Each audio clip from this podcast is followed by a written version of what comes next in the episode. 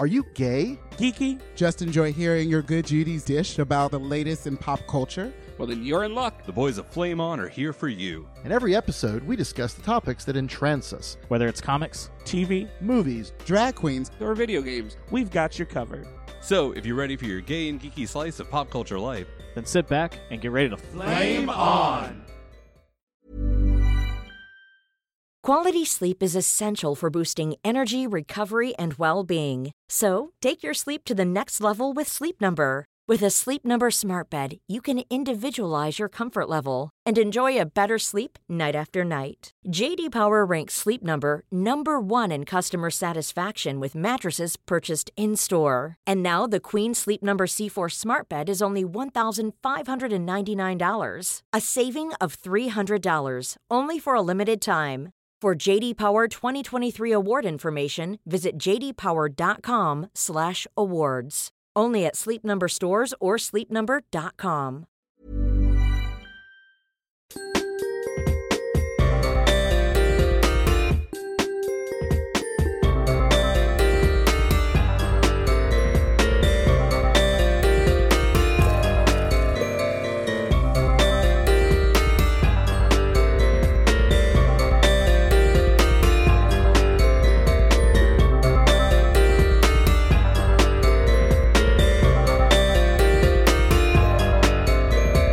flame, flame on. What's going on, everybody? Patrick Bear here, and we are back, back, back again. It is time for another pop culture roundup, and I'm being joined on the West Coast by Brian, Good morning. and on the East Coast by BJ Good morning. and Eric. Good morning, everybody.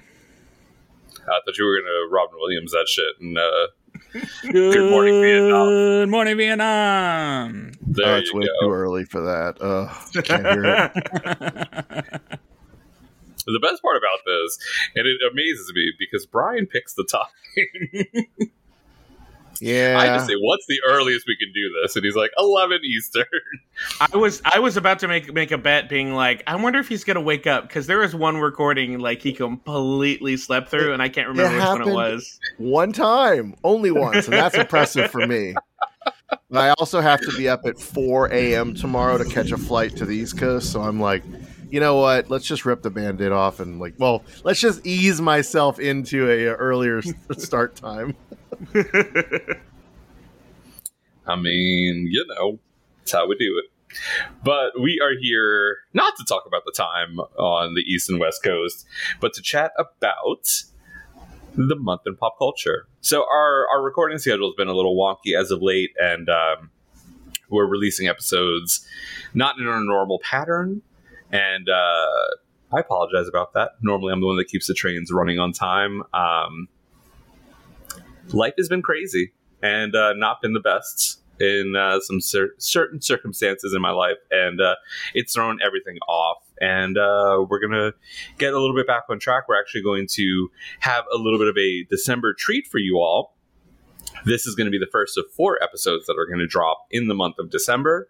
We are going to be putting out a couple of additional uh, microsodes as well as our faves of 2022. I was going to say best of 2022, but that would sound like we were doing the uh, old uh, clip shows that I would put together a couple times out of the uh, over a couple of different years. But we are going to reconvene, and as a little holiday treat, you are going to get to hear our favorite pop culture thingamabobs, doohickeys, and media of the year that has gone by. So stay tuned for that. Thank you so much for hanging out with us and supporting us this entire year. Um, we're also going to be working on getting all of our Patreon stuff up to date. I know I keep saying it, uh, but we're working on that as well. And uh, yeah, let's finish out this year strong, everybody. Woo! You want thingamabobs? I got 20. Uh, good, because you're going to need those for that roundup at the end of the year. Did, did I get that right, Disney gay? Did I da- gaze? Did I get that right? I mean, Yep, you're the Little Mermaid, all right. Hooray!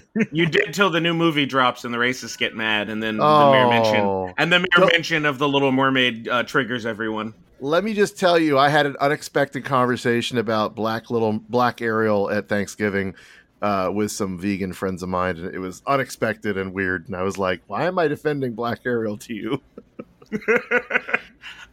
oh, they're upset about that. They just dropped um, they just dropped uh pictures of the rest of her sisters, and they're not all white, so they're they're gonna be they're gonna everybody's about to be upset. Good. No, I. But but what's funny is this is this is this will count as our cold open. What counts uh, or what what what what the discussion wasn't like what you expect. It wasn't. Oh, why isn't Ariel white? It's like why isn't Disney making original black content? I was like, well, Ah. they could do both. Like, there's nothing wrong with both. so anyway, it was- no. I know, I know. It was, it was it was a weird way to spend my. Anyway, it was good. It was fun. Tofurky that's makes you crazy. Tofurky makes you crazy indeed. Let me tell you, that stuff is Turkey rubber. makes you sleepy. Tofurky makes you crazy. Oh my god, you're right. Wow. Wow. Go on, girl. Give us nothing. Is what people were saying to Mariah Carey during the Thanksgiving Day parade, which I thought was fantastic. I'm all about her just standing there with an umbrella and her kids dancing around. Is that what she did as a performance, or just Oh, she was just there? one one Yeah, I hundred percent. what do you want her to do? So she was supposed to sing, and did she just like not? None of them sing live. None of them sing Oh, yeah. live. Well, right, None but I mean, she didn't live. even like. She just kind of swayed.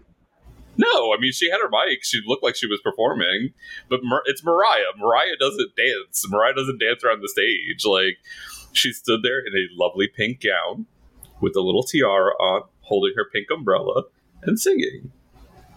Girl, you know it's true. Ooh, ooh, ooh. Does she I just sing you. "All I Want for Christmas," or what does she do now?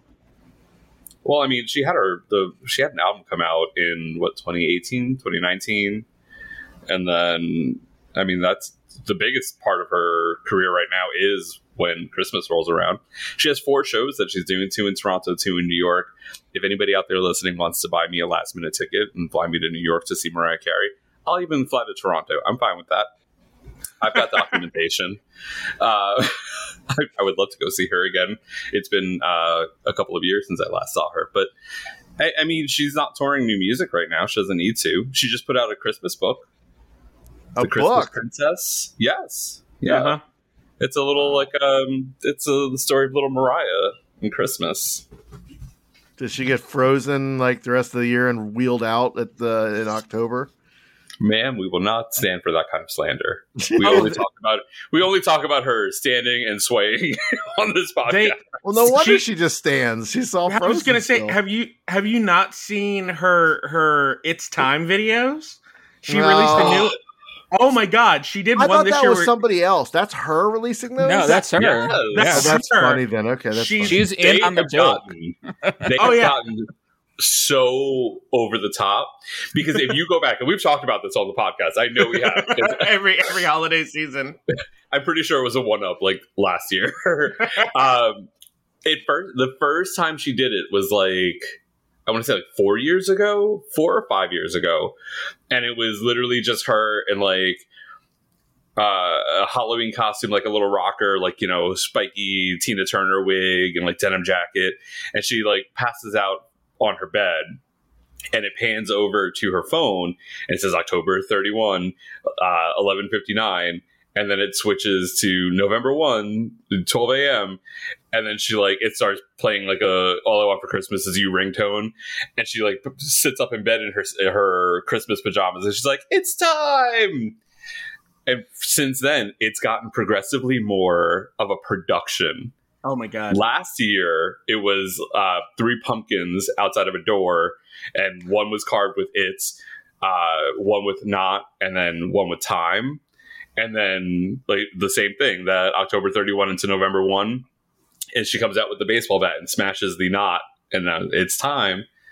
And then BJ, since you brought it up, do you want to describe what this year's It's Oh. Time video was? Oh my god, this year she was dressed as the Wicked Witch of the West and she's like on a on a bicycle and A she's just like she's on a peloton and she's just cackling and then you see the you see the dates just all start falling and then like november 1st fl- flies in front of the camera flies away, and she is. When I mean she's in a winter wonderland, she is like ice and snow everywhere. She's got like the she's got a full Mrs. Claus gown, and this time she sings it. She's like, "It's time," and, and like her high pit, her high Mariah Carey note, and then it's it's a whole production. Next year, I'm almost I'm almost thinking she's gonna put on a concert, like Halloween night, and then as soon as midnight hits, she's gonna start singing "All I Want for Christmas Is You." Like It- she's gonna have is like the ball drop or some crazy shit. Like Oh my god, I, I do respect the fact that she's just full in on this now. That's Oh, yeah. good. That's good. That's where that's where her money. That's where most of her money I- comes from. Uh, I ain't mad at her. why she doesn't have to do much else. except maybe an occasional concert. I mean, she was also paid $28 million to not record any more records for one That of her previous uh, record labels. That woman, I mean, she is a, a she just got inducted to the Songwriter Hall of Fame. Mhm. Um, she has uh, what was it? I was reading a, a, a thing about Taylor Swift, um, but the she is one of the only female artists to have. I think it's six albums that are like over 20 million units sold. This woman is done. She's a living fucking legend in the, the music industry, and it's it's crazy. Like, I mean, people people want to want to shit on Mariah and and joke about her all they they want, but that woman has made a huge fucking impact in the music industry, and that you cannot escape all I want for Christmas is you. It is the only modern Christmas song that has impacted and and wedged itself, lodged itself in the cult, the culture. You know, mean, everybody puts out Christmas music every year, and there's some great Christmas music out there. Y'all know I love me some Barenaked for the holidays. Like Barenaked Ladies may not be who you think of when you think of Christmas music, but I'm down. I love that album. But All I Want for Christmas Is You is the only one that everybody knows, and I love it. You gonna add that uh that new Guardians of the Galaxy Christmas special uh, soundtrack to the mix? I The might. songs There were are, a uh, couple- you know, there were a couple of cute songs. The Kevin Bacon one was interesting. We're gonna get there. We're gonna get there. But uh, but it does the the album does include uh one of my favorite kitschy uh Christmas tunes in uh the waitress's Christmas wrapping. Like I don't know why that's you know it like it doesn't you you wouldn't know it from the the the title but um Merry Christmas, Merry Christmas. Uh, oh God, oh, what are the words? Shit, I'm gonna have to go back and figure Those that are the right lyrics. oh, no, I'm, festive, I'm absolutely thinking- festive. I'm trying to figure out the next words. Were. you would know it though, Brian. Brian's got that look of like I, I don't know the song. If you hear when you hear it, you'll know it. I'm sure it's one will. of those. I'll listen. Uh, I'll listen. I'll look it up after this. Uh, I'll add to my uh, non-existent Christmas playlist. No, I do. Have, I do have a playlist. I, know, I, need, I need to start putting together my my trim my bush playlist, and um, that's gonna that'll end up on it this year, and possibly some of the stuff from the Guardians uh, special. But that's enough cold open. That's enough of us chatting about Christmas and Mariah. welcome, welcome to our Mariah Carey Christmas micro episode. oh my god, can you imagine? I just cut this all out and just make that its own little micro. It's time. oh my god, the, the production, the production, I love it. Anywho. oh, by the way, there are some really. She has this. This um, I think it's a onesie on her site. She put out a bunch of Christmas merch, and I want the onesie so bad, but it is like eighty five dollars. Like, I love you, Mariah, but not that much. I love you, but I'm broke. I'm a broke homosexual. I'm not one of these homosexuals with uh, disposable income that can buy this. So again, if there's anybody out there listening who would like to buy me a Mariah Carey onesie, I'm totally down. Just message me. Anywho, let's switch off of Mariah, and uh, I'm gonna just stand here with my umbrella and sway while we talk about our first topic. Uh, let's go ahead and throw it over to Brian to kick us off with our first topic on this roundup episode. Well, so I have been, um, I don't know why I've been doing this. I've been watching this show that I used to watch back, oh, I don't know, a few years ago, uh, when it was supposedly still good and then would, you know, lead you along a garden path and you thought, oh, this is, this is pretty good. Wow. They're turning a corner. And then something would happen about episode five, maybe four sometime where you just completely throw your hands up and go, what the hell? Come on why why are you doing this to me again and then you're reminded of all the abuse in the past and anyway so i'm talking Are you about talking american about horror Glee? story Yeah, well yes I mean, Ah! Kinda, sort of. you're, you're, you're totally you're right My wig, um my wig. but uh no. yeah wig. Ryan Murphy um, does have this track record with his projects, and it's specifically with Glee and American Horror Story. I think some of his like more tight sort of sort of narrative, like like you know, I'm thinking I don't uh, want to talk about what's tight on Ryan Murphy. That's a different. that's a a lot of work. Well, I know uh, it's not tight. It's- Yeah, right. Oh, oh, Um, yeah, especially after Big Daddy visits. Yeah. Um, no, uh, some of his like you know short form stuff. Uh, I'm thinking Hollywood. Um, I don't know. There's probably something else there. a couple of his other ones, like they're fine. They're they're a little stronger. I feel like because it's a it's a sort of a closed story. He doesn't have the room to just dither around. And to be fair, I'm saying Ryan Murphy as the showrunner. He is not writing like a lot of it. I think he's kind of like sharing most of the writing with Brad Falchuk, and then there's probably a writer's room. But doesn't matter because there's a pattern I've observed. And even on their like split seasons where they took the whole 22 or whatever, or not even 22, 18, I don't know. They split it in half that one time, or they do like a double feature. Even then, when you only have like eight episodes, I feel like he still does it. So we're talking about uh, American Horror Story NYC, which is set in New York City.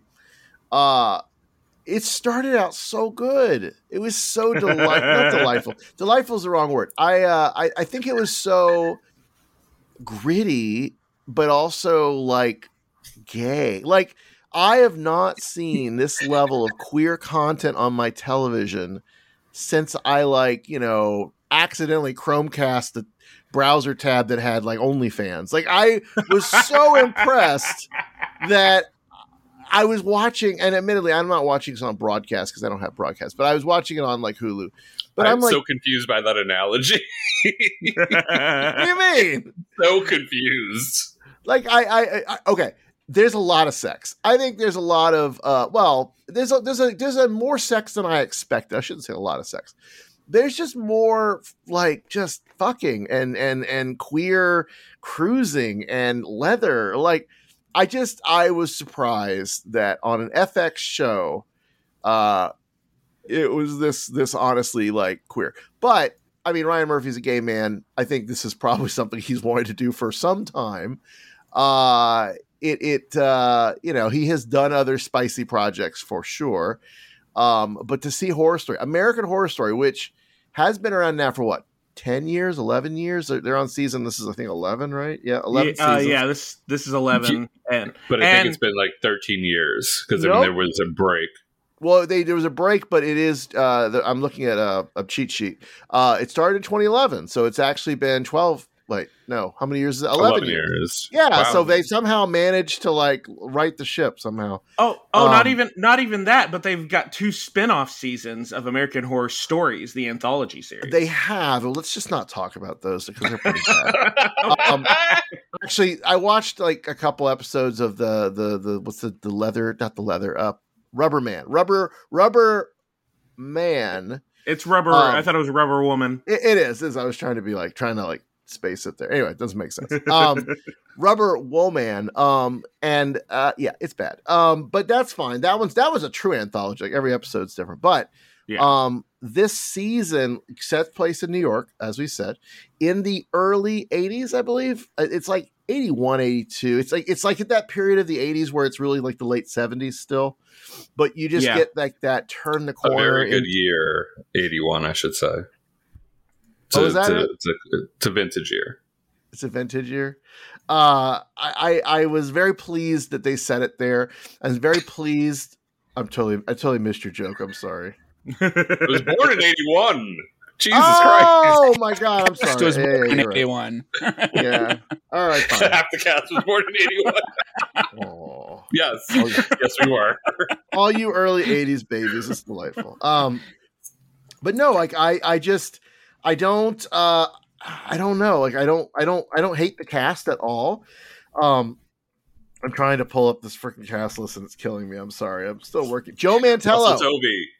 well russell tovey yes let's get Oh, back to yeah. him let's start with joe mantello because honest to god since hollywood i i really love this man. He's delightful silver daddy. Um he, he I, I- assume he's a Broadway actor. I need to look at what else is he's what else he's done. But like, dude owns it as this hard scrabble reporter, editor in chief uh, of this queer uh, village publication um, in, in the early '80s, and he's trying to just help his community by finding out why people are getting murdered. You know, what's the deal with this this this this stalker in in the Central Park or or I don't even know where the Chelsea docks. Where are they cruising? I, Pat, you should know this. Where are they cruising in that? Uh, in that? Have you watched this yet?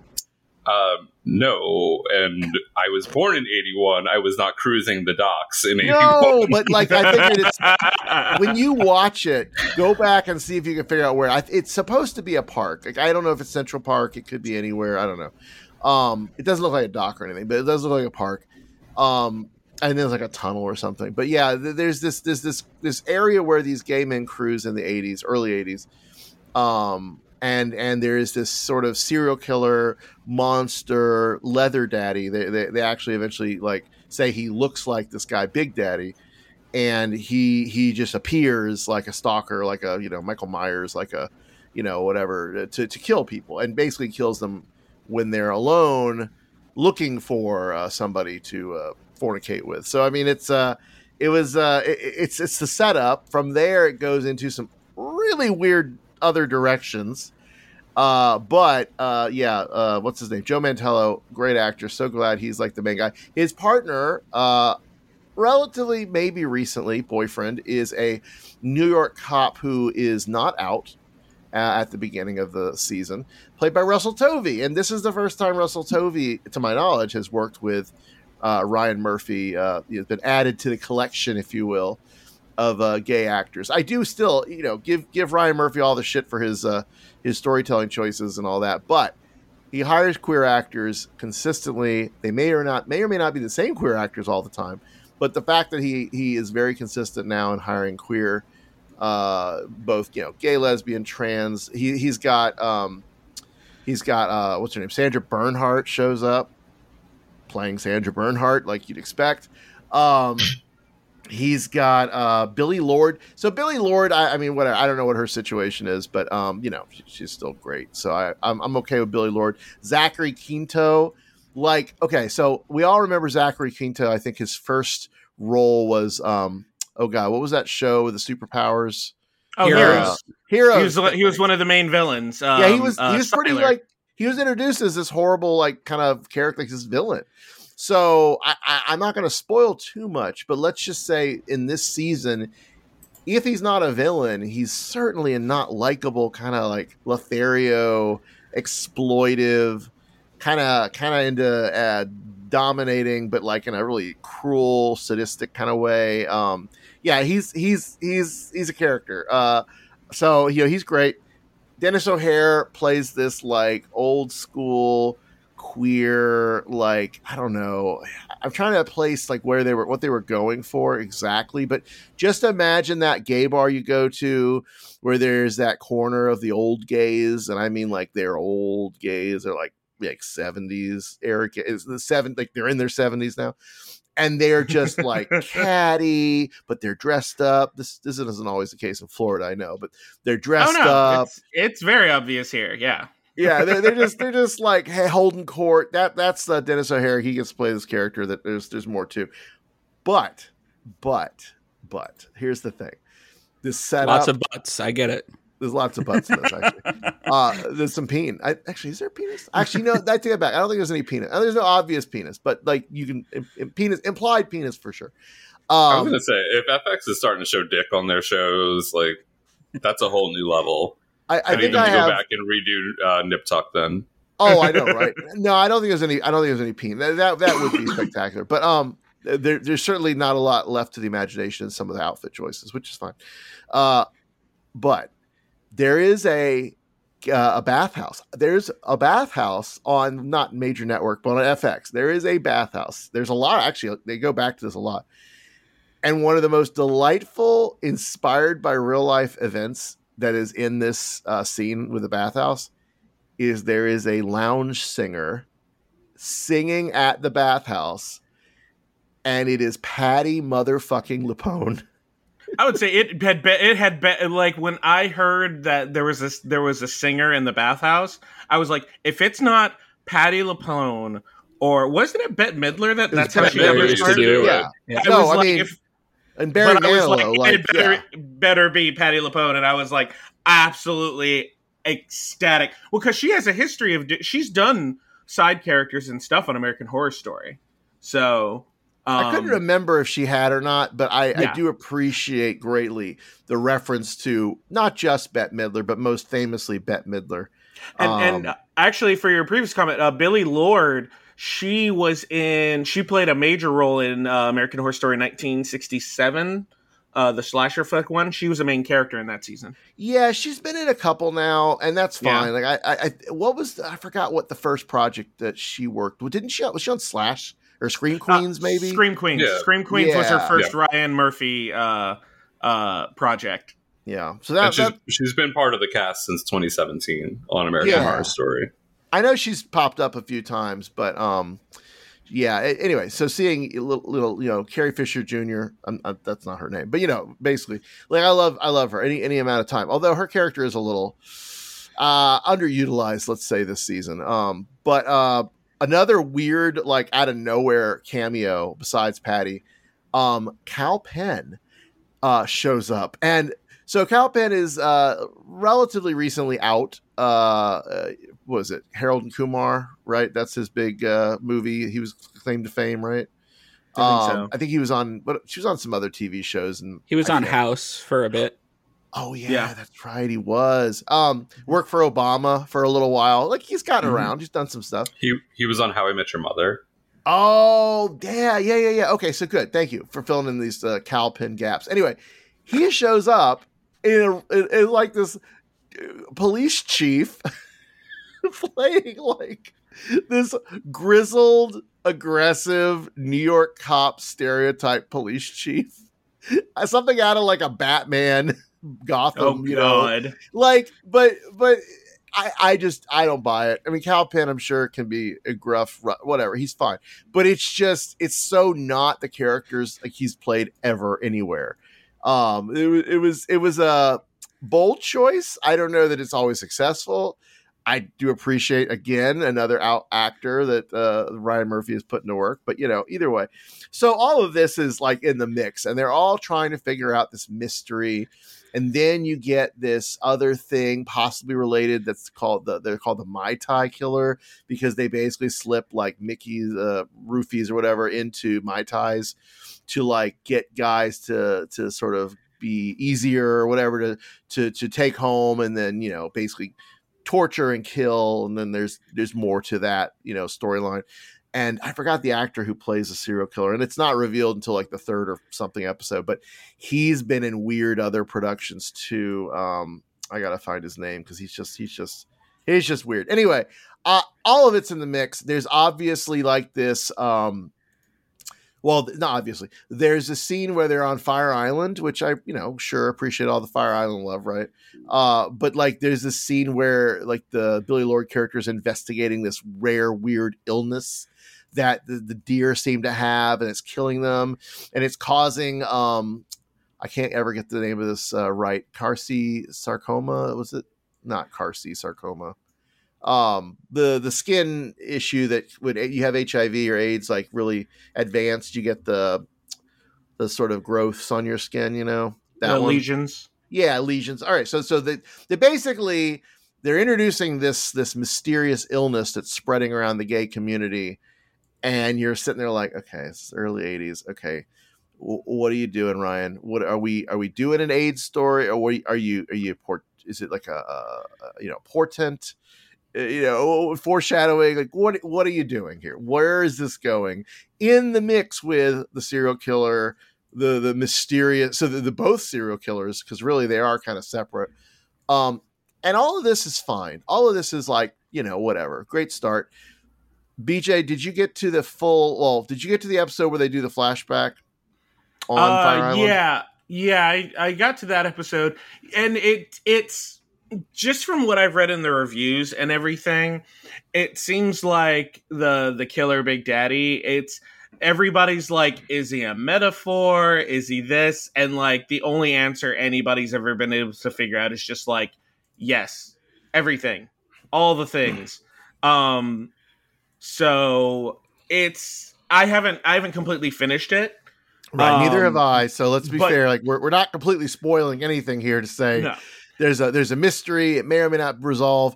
I guess it's an the season's over, so that's kind of impressive. They didn't do the usual. All right, we're really going to beat this horse into the ground for another ten episodes like they have they've done in the past. But um, I also have not seen a lot of like, wow, that's so good. You got to go back and watch that. Yeah, it's I, I- I just seen Oh, a lot I- of middling. I heard, I heard that it, it went off the rails and did not stick the landing, which is par for the course for Yeah. American Yeah. Horror Story. Well, and that's what I was going with this this flashback. So you have these. I'm just going to spoil this one thing. You have these characters that have like no interactions with each other. Really, they're not related in any in any noticeable way. Nobody know. It's it's just like random people all in the city dealing with this thing. And then there's a flashback, and you find out that there's like not two characters that have a connection and a past, but but not three characters that have a connection and a backstory, but four characters that have not interacted whatsoever all have this shared history of this this horrible thing that happened that they have to deal with. And it's like oh my god. So so like uh, you know out of nowhere it almost felt like a retcon. I don't you know whatever. It may have been intended but it was just so like just ridiculous. And like and then it felt like a time jump that didn't make any sense with two other characters. I I don't know. About episode. I think four or five, wherever that lays. I just, I, I mean, I'm gonna go back and finish it. Uh, this is me telling you, uh, in all transparency, like I don't know that I recommend this show, other than, wow, that's some bathhouse, that's some leather, that that's that's a slice of early gay 80s in New York City. Like, I mean, that alone, sure, it's cool. It's like you could go back and watch Cruising, which is also pretty horrible uh, in its own way uh, with Al Pacino back from that era. Uh, but like you know, as a as a more modern take on that era, in for for for all of the the warts and all, like I think genital warts and all, I feel like oh oh my god, sorry, genital warts reminded me of this. Um, there's a there's a Klaus, mercy on our souls. there's a Klaus Nomi. There's a fucking Klaus Nomi uh uh mon- not montage uh like reference. Like like they don't call him Klaus. I don't I don't think they call him Klaus. He he's not actually supposed to be Klaus Nomi but he is Klaus Nomi. Like you there's no doubt when you see this character uh dancing on um this in this warehouse doing his weird performance art stuff which I evidently don't know enough about Klaus Nomi because I didn't realize he did some of this weird performance art stuff. Uh, But I- I- apparently, you know he has genital warts. well, no, I don't know why. I cannot tell you why those are linked in my brain. But uh, and I'm not Oh, alleging that, by the way. I'm not trying to get the Klaus Nomi estate suing me or anything for besmirching their uh, their heritage here. But uh, but you know who does show? Okay, what was that? Uh, Quentin Quire. What was that show um, on Sci-Fi? Uh, not Quentin Quire. Not Quentin Quire. That's an X Men. I was like, What Kid was that? What was that Quentin? It was like a magic show. It lasted a few seasons. It had this fabulous queer character in it. Oh my god, my brain is complete mush. Um, you, did you drink any coffee this morning? I don't drink coffee. What are you doing? I Oh, didn't. okay, I didn't drink soda either. So that's how bad it is. Um, no, it, there's a couple actors that pop up that I was like, oh my god, I love them. Completely can't sp- spacing on their name, but um, he was the friend or roommate of Klaus Nomi, so that's why I thought of him. So I don't know. I don't know. BJ, am, am I am I Are you, are you sure? Are you sure it just wasn't uh, Courtney Act in a tuxedo drag outfit holding a rainbow trout? Oh my god, it very well could have been. Like if that would have worked too. Um, the magicians? Magicians, yes. Oh, what Oh, was there that? we go. Elliot. Elliot, uh, the guy who plays Elliot in the Magicians. Thank you. Um, you unlocked that part of my brain. Uh, yeah, he's in it for a hot second. Not a big role, but I love that actor. I, I love Elliot in, in Magicians. I think he's great. Anyway, Elliot so he shows up. Wah? Whoa? Wah? Mm, Was the sure. character Hale Isaac Appleman? That doesn't sound right, but I don't know. We'll go with it. That guy, the, the Elliot, the fabulous queer character in the Magicians. There's only one. Um, yeah, BJ, what did you think? um, first of all, like almost everybody in the Magicians is queer except for like two uh, or three.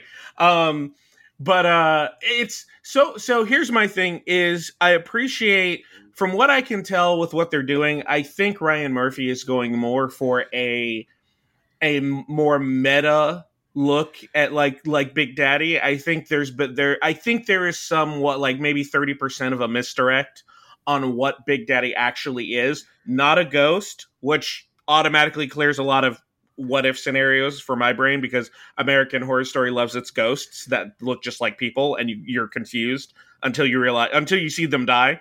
Um, Big Daddy though definitely as a character is is supposed to be more representative of something metaphysical, either the AIDS crisis or something like that, um, or just uh, uh, just um, how people deal with certain things in their own way, especially in that era where you're hiding a lot of what who you are, what you are, what you're doing. Um, that can that can that can cause trauma. Like uh, so, Big Daddy in my head just kind of represents the collective trauma of just being gay in the '80s. Um, so it's a lot more metaphysical than Ryan Murphy's ever done. A lot of his threats and everything in his series are generally physical or somebody going crazy or some sort of monster or ghost or the human condition as freak show showed us. Like you know man is the real freak. Um so i think it's definitely i i don't know if it's i feel like it's not going to stick the landing but i also feel like it's not going to be terrible um because he's had some endings to series that i found pretty just like well why did like it was it was a nonstop roller coaster to nothing um but like 1967 is probably my favorite season because it's just it's pure camp it's absolutely absurd and it's only like six episodes long so i think Ryan, 1967. Which one i think that? it was yeah american horror story 87. 87 Okay, 1987 okay. I was, I was like, Um, wow, he did it one in the 60s. I, I mean, he Oh, does period stuff. 1984. 1984. 1984. Oh, that makes more sense. Yeah. Yeah, yeah, yeah 84. Yeah, yeah. It, that that was his slasher season, and he only it was only like six episodes long. Um, and honestly, I feel like that one stuck the landing for something that deals with like a lot more of the like physical threats. Uh, you have a psychopath, you've got ghosts, you've got hauntings, and all that stuff. Um, but definitely, I like this for I I appreciate what he's trying to do. Um, and I think if he if he can ever truly stick a if he if he could truly stick a landing on a season, I think they would all be bangers. Uh, absolutely all of them would would have been absolutely fantastic. But he's just got it. He's always had an issue with endings. He did Pose though. Pose actually had Yeah. uh, I don't know good- why. uh, uh, was all around, but I think that one was more rooted in reality. yeah, is that what it is? Because like when his stuff is more rooted in reality. I mean, Hollywood is is not. It's like an alternate reality kind of deal, but like it still works overall. And Mhm. um, I didn't finish Nurse Ratched. That's one that got away from me. But you know, it was kind of That whatever. got I- I- canceled anyway.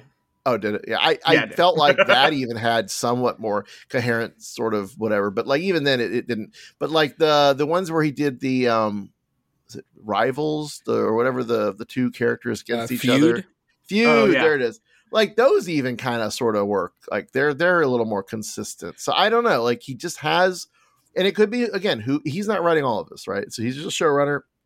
Brad Falchuk is his partner in crime uh liter- uh, hell you know even even american crime story i think he's like involved with somewhat and those are largely like but that's totally like you know an adaptation of real events. So Yeah. yeah, I think he just needs to not put twenty ideas in a in a five idea sack. You know, like just Yeah. you don't have to throw everything at the wall to see what sticks. You can sort of go, I don't think, and I, I will say, BJ, do not. I, I agree that they're the, the the whole Big Daddy, you know, representing trauma. I to me that was so obnoxiously what I saw he was trying to do that I almost hope that it wasn't because it's just the heaviest handed thing I've ever like like you know the metaphor stick is like a fucking uh, oak tree. Like just I don't know. I was I was really hoping that's not what he's doing. I mean, I just I I like I- looking you're at him. probably so- right. I think you're right though. I just I just I really hope that that wasn't what he was anyway we'll see. I, we'll see how it all ends up but uh uh yeah i don't know. I just uh, you got to experience it. I've asked a lot of people have they watched it? Because i really just want to see what their experiences like you know how they how they felt running through these episodes or or, or binging them or or like i don't know picking at it i don't know. Uh so yeah I, i'm really curious to see what our, our hear what our listeners thought if anyone enjoyed it. Um past that like weird flashback episode if anyone thinks it did stick the landing. Um yeah. So i don't know thumbs sideways. And uh, they have switched to shorter seasons. It hasn't been since season seven, which was Cult. Um, that had eleven episodes, but then it's pretty much all been ten, except for season nine, which was eighty-four, which only had nine episodes. okay But yeah, they've gone to shorter seasons, which I think probably helps because Yeah. then they don't have to have as much filler or shouldn't have as much filler. But well it's like in that coven season when they introduced that sax playing serial killer guy like that was to me like there's always a moment in these episodes in the in these series where you go okay you you you really didn't need to do that. You know that's that's extraneous. What are you doing? Like and that that uh guy who i love that actor uh when he shows up in coven that season like that to me is the moment when you go hold up. You you got enough already on your plate here. What do you do so so that episode when they go to fire island is this this whole uh what do you call it? Uh, flashback. Like, to me that's the that's that jump the shark ish moment so but that's good to know and i I'm, i hope they continually um dial in the number of episodes uh successfully uh and also don't watch that anthology series um just, just don't it. They're using the extra episodes for uh, American Horror Stories. Yeah. Yeah. Oh God. So- oh, what a bad. Yes. Yes. All of it. Anyway, I'll stop talking about the show that has clearly left its mark on me. Uh, but uh, yeah, you guys, everyone, everyone should just check out, watch the first episode, and uh, you know, see what you think. I mean, I want to watch for Russell Tovey because His body Man. has caught up to his ears, and I I don't, don't hate say it. that. I want the ears to be bigger. No, his Oh, his ears. I mean, I always thought he was adorable. Like I saw him at MegaCon one year, and he is absolutely fucking adorable. But like, holy shit, his all like like his body has caught up to his ears, and I'm just like, oh, okay, all right, When easy. you see him first put on like the leather, you're like, oh Oof. my God, the Oof. transformation is complete. I just imagine Russell Davies like spontaneously exploding in his seat when he sees what Russell has become uh, after all those years, you know? Ooh. Anyway. Not mad about it. Not mad about it. So that's American Horror Story NYC. So uh, yeah, that was that was a a much more in depth conversation than I thought was going to be about American Horror Story. Definitely made its mark.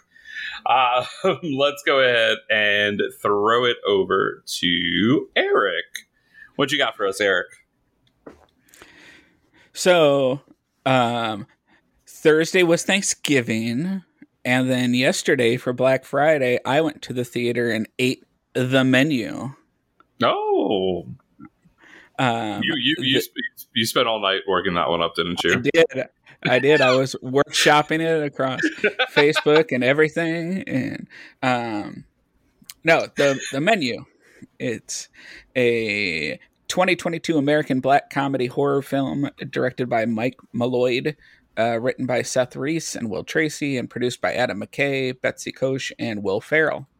Uh, it features an ensemble cast that includes Ralph Fiennes, Anya Taylor Joy, Nicholas Hoult, Hong Chau, Janet McTeer, Reed Birney, Judith Light, and John Leguizamo.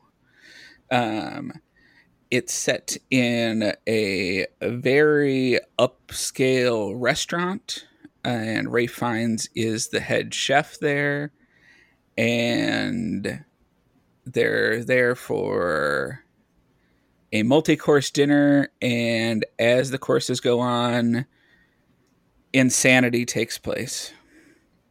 Um, has anyone else seen the movie? I have. I just saw the trailer. It's It's- uh, it's so beautiful. It is it is it is a commentary on how like elitism and different facets of that whole idea are just fucking out of this world. I love it. And I mean, the attention to detail, though, like all the food stuff looks amazing. And right? like, I totally want to eat most of those courses, not experience those courses, but I want to eat those courses. Um, but just the insanity of the ideas going on, like I'll spoil the bread course. The the bread course, um, the chef comes out before each course to kind of give a story and describe the dish, and he describes bread as being this um, for the poor class and how it's just flour and water and for so long it was just them dipping their poor bread in wine for flavor. And so because these people paying all this money for this experience aren't the poor class he refuses to give them bread and only gives them the hoity-toity little dips and ac- uh, accompaniments for it. Um,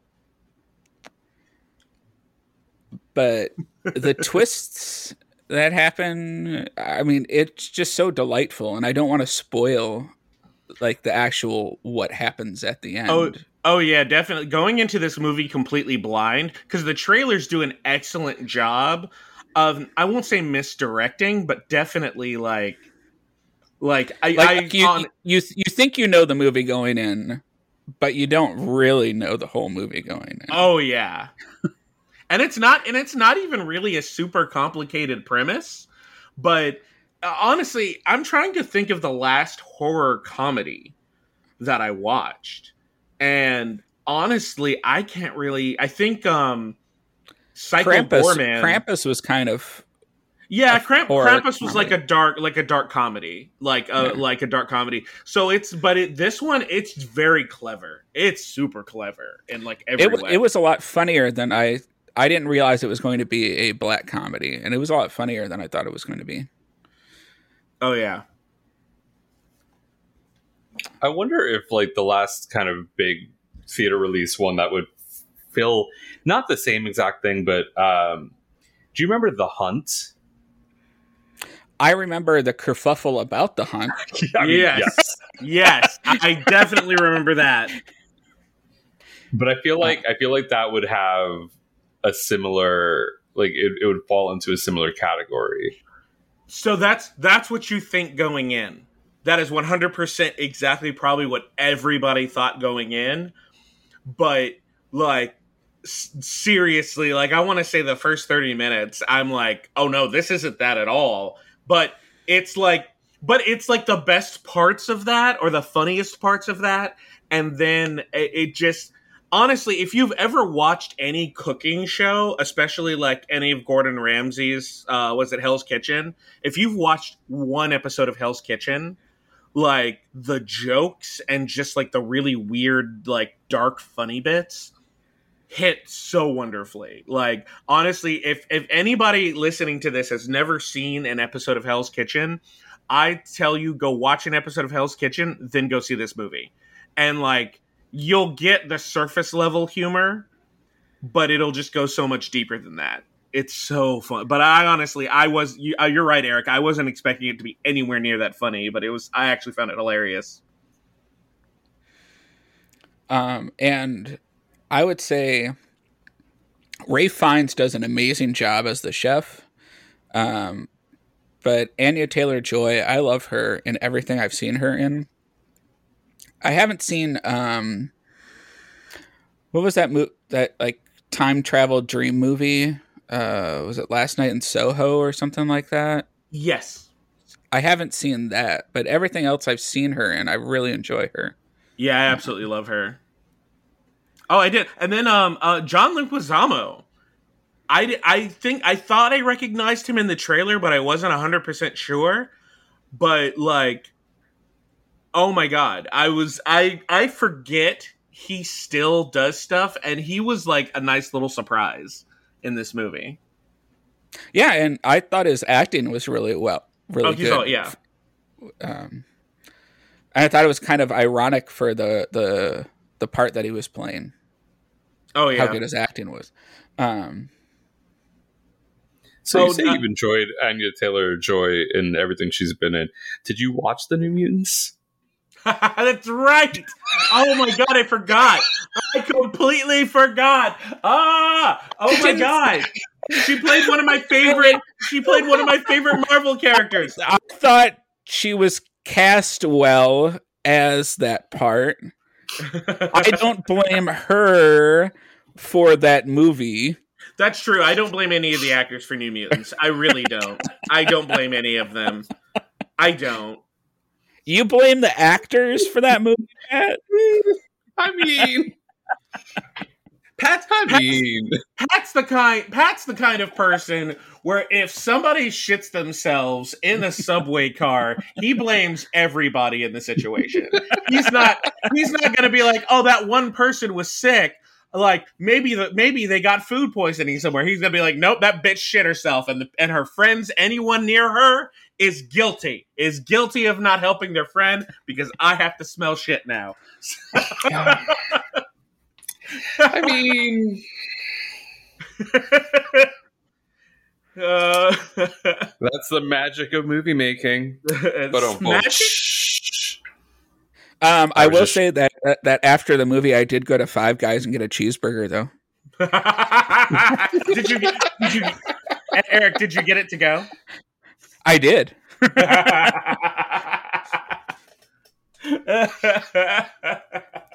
And that'll be funny after someone goes and watches the movie. oh, it's good. Oh, that I I made the grossest laugh at that entire scene, and I was like, I think that was one of the funniest things to me, just because I'm a huge horror fan, and I'm always waiting for the other shoe to drop, and for something so somewhat normal to happen like that.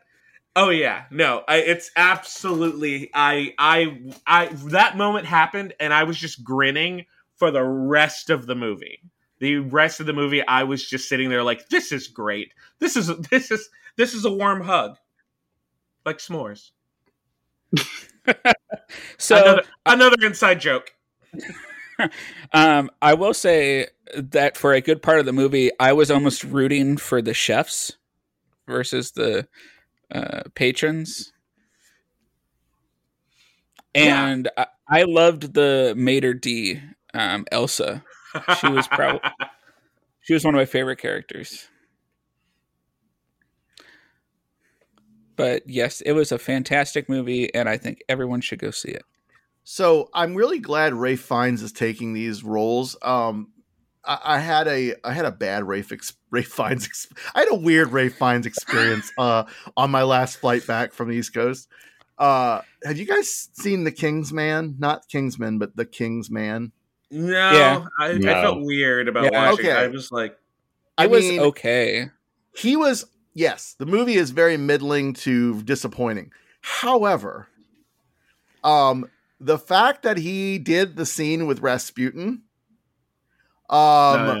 played Oh, deliciously by uh is it not Rhys Ifans. i think it's Re- actually yeah it is Rhys Ifans. So he's the guy in house of dragon who's the hand and he's been a bunch of other things uh over the years anyway that scene with Ralph Fiennes, and I, I I encourage you to seek this out on YouTube. I'm sure it's YouTube famous because it's Oh, such a his leg. scene. You're The talking leg. about his leg. Yeah.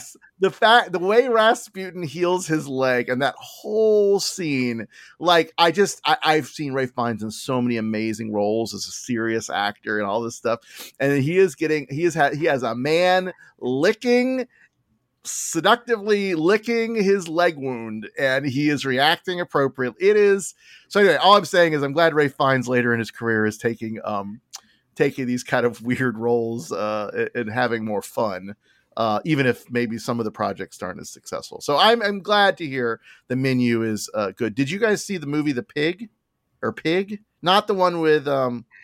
Oh, there's one. I Are you talking about the one with Nicolas Cage? No, no, not that one. Supposedly, there's a movie that's like a spiritual prequel, or or rather, this is a spiritual successor to, uh, called uh, maybe it's the Pig. It's it's not the Nick Cage one. It's but it's it's about that because whole. he plays a chef in that one.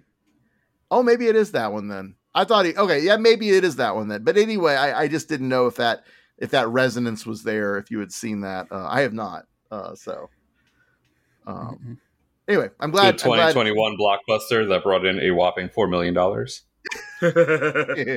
well, you know. Hey, I'm excited. He's uh Nick Cage is having a little bit of a renaissance after uh the unbearable oh god, I can never get the title right. Uh unbearable weight of massive talent or whatever that one is. Uh I was gonna talk about that last time. Uh by the way, it's a great movie. So um yeah, Nick Cage uh is is clawing his career back.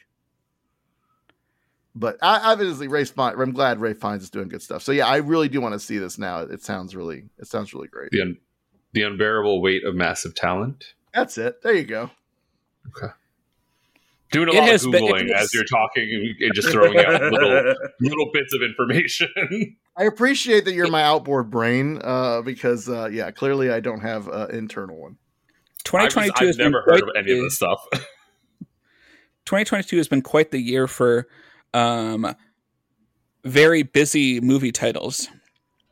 yes. Between that and Everything Everywhere All at Once. Yeah, And It's the it's the Kingdom it's the Kingdom Hearts compilation um title uh era of movies. So everything everywhere all at once 0.27 special redux model. or the Marvel comics, like uh, oh god, what's a, what's a good one? Uh, you know, uh, Incredible X Men colon the Fall of X colon Swords X of X, sword- ten, swords of 10, powers of 10, 10 10 times X. but whenever House of X, they like, of ten. whenever they, There was they two different. One was an X. One was a Roman numeral. I just love when Marvel will take take the miniseries and just keep adding colons and keep building out the title. Anyway, yeah. Listen, Total- leave total Sins six. of Sinister, uh, Sins of Sinister alone. But I just love that Cable in in all of that. Just as a weird side note, looks almost nothing different than what he does in the regular continuity. There's like there's all these chimera, there's all these different changes. Then there's just Cable. He's like, I'm here. wait, are you caught up on X Men? No, I've been I've seen all the stuff on Twitter. I've seen the, Oh. the uh well, Sins of Sinister doesn't come out until early next year, so Yeah, I was but like, they, well, they've, they've shown like the year 10 year 100 year 1000 designs for like storm and um there's like wolvecrawler like the wolverine nightcrawler chimera. Yeah. And then cable just looks like his techno organic stuff just turned into trees. It's fine. The it's trees. all it's all fine. Oh boy, I gotta, yeah it's I like gotta it's look like at this. some like yeah. It's crazy. But he essentially i think partially because they're saying that he actually like lived in the era so he's very similar to the cable we know in the the 616 universe anyway back to the menu this is my plan. I just keep diverting us over further and further away. Um, who do you know, Eric? What Who was would- the who was the director of the menu? Do you have? Do you remember? Did you find? uh, Mark Mylod. I'm just curious because like Let's it see sounds like this is what else has he done? Yeah, like, he's I a wonder if- British television and film director and executive producer. He is best known for his work on the television series Succession and Shameless. Ah. There oh we go. wow. Hmm it's being british i'm assuming the original shameless not the the american knockoff Maybe both. por qué no los dos Why not both? shameless 2011 yeah Oh yeah, okay yeah, yeah. Bah, bah, bah. Awesome. Um, so I obviously you speak very highly of it, Eric. Uh, but what would you give it for a flame rating? I would give this. I enjoyed this movie a lot. I would probably give it a four and a half flames. Very nice. Very nice. BJ, what would you give it? Oh, I'm giving this sucker five out of five.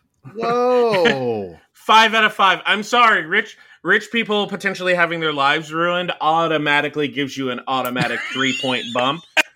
I'm sorry, but like like that's why I love the first season of the series Revenge. It's a bunch of rich white people having their lives ruined, and I'm just like, I'm here for it. like I'm like, sorry, sorry, hey, sorry for you, but not sorry. So yeah, no, a five out of five. I love dark comedies too, so like five out of five, like 100 percent being biased. Sure. All right. Oh goodness! So that is the menu currently playing in theaters. So um, go check it out. It's coming highly recommended from this pod. Dear listeners, we thank you so much for hanging out with us and spending your time listening to our show. We are on the World Wide Web at flameonshow.com. There you can find all of our social media links as well as uh, our threadless shop where you can pick up your own Flame On merch. You can be like Jamie and get your own Flame On swag. Then take a picture in it and uh, send it to us. Tag us on online. Do all of that good stuff and let us know that you are sporting your Flame On wear.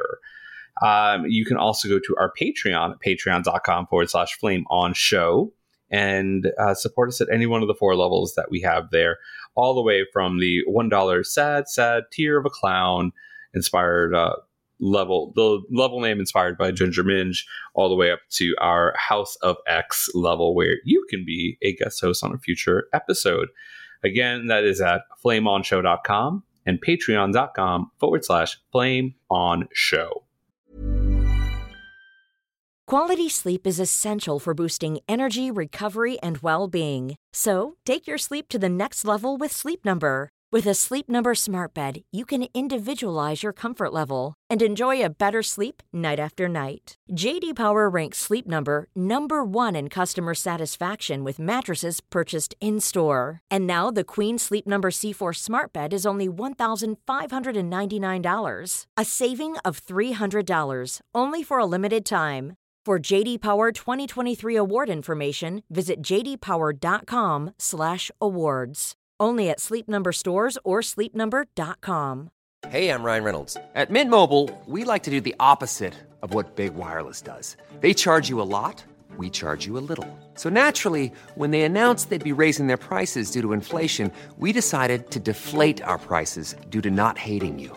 That's right. We're cutting the price of Mint Unlimited from $30 a month to just $15 a month. Give it a try at mintmobile.com slash switch. $45 upfront for three months plus taxes and fees. Promo rate for new customers for limited time. Unlimited more than 40 gigabytes per month. Slows. Full terms at mintmobile.com.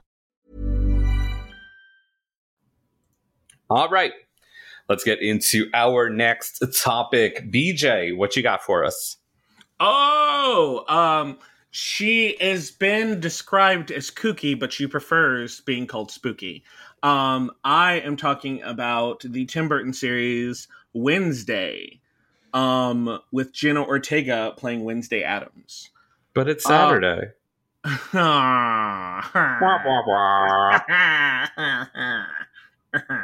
um, for those of you that remember the uh, the wild Thornberrys, um, no, it's uh, so what's funny is like all the controversy with Tim Burton, everything with people, uh, the original Addams Family movies, the first two Addams Family and Addams Family Values are like beyond beloved.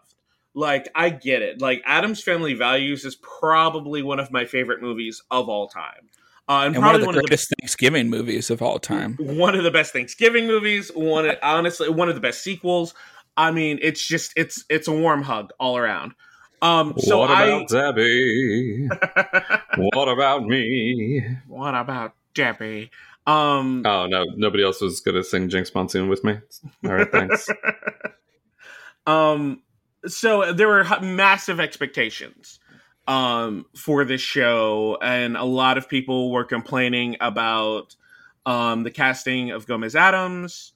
Um, however, it has been a delight. It has been uh, Jenna Ortega as Wednesday, Wednesday Addams is amazing. She is absolutely hilarious. Um, eh, she brings a bite to the character that Christina Ricci kind of had, but she puts her own spin on things. Um, Gwendoline Christie is just I love I just love looking at her. Uh, she plays the principal of the boarding school that the Addams family has to send uh, Wednesday to after she uh, causes a fellow classmate to lose a testicle. Um, so, which is fine with her because he shouldn't be breeding anyway. Um, but she is sent to Nevermore Academy, which is kind of like it's the place where Gomez and they. So Tim Burton changed a lot about kind of the mythos, or he added a lot of uh, changes to kind of the world overall of Addams family, uh, which I had mixed feelings about. I was a bit nervous because uh, when, when Wednesday goes to Nevermore, you've got like people with abilities. It's it's it's essentially like the Gothic X Mansion. Um, you've got a character that's a siren. Uh, her roommate is a werewolf. Um, you have a guy that um, he's like uh, essentially he practices witchcraft. Um, so yeah, it's it's very it's very interesting. Kind of She meets the- Sabrina. Oh, honestly, you know what? It almost feels a li- it's it feels a little bit chilling of Adventures of Sabrina esque. Um, uh, Wednesday. Uh, so essentially, Wednesday's getting visions, um, and her roommate's a werewolf. Uncle Fester kind of like has electrical powers. Um, he which he did in the movies. He just you know electricity never really affected him. Um, but it's interesting kind of putting putting the Addams family in a world where weirdos and outcasts exist outside of the Addams family because every Addams family story we've pretty much had is either them against the normies or it's like you meet the extended Addams family and they're all just a bunch of weirdos zombies um Ignatius it. I love cousin it.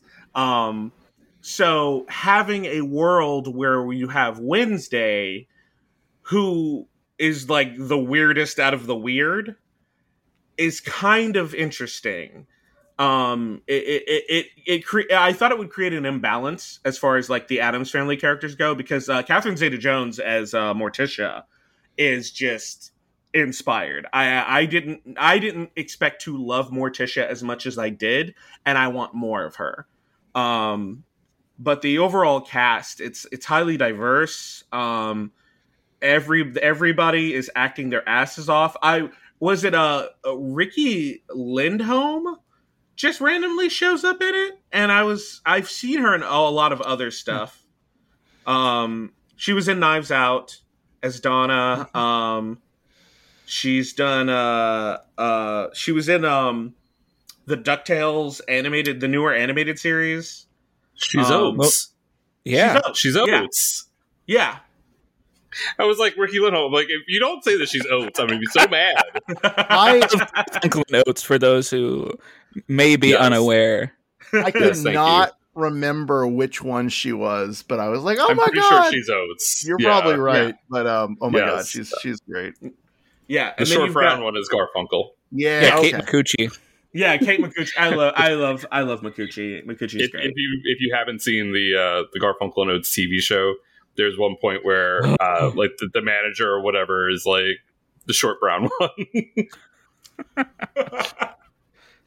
but uh no it's and, and then you've got christina ricci who is kind of the dorm uh the dorm mo- mother or den mother uh for wednesday's uh dorm uh and she's delightfully weird as well she is uh she works in the uh she does all the botany classes uh specializing in carnivorous plants uh for the school so it's it's nice having at least one person from the original cast kind of show up um Oh, and then uh Uncle Fester. Uncle Fester's played by um Fred Armisen. Oh my yes.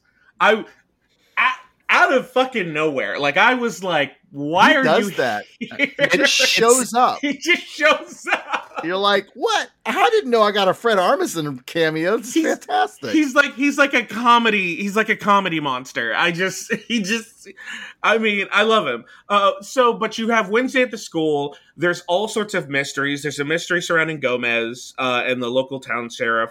The local town is like a is like a weird. They have a place called Pilgrim World.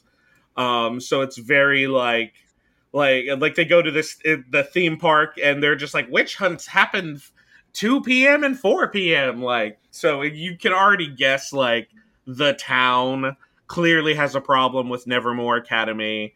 Um, there are murders, and it is straight. This this series is pretty much, I would call this a light R.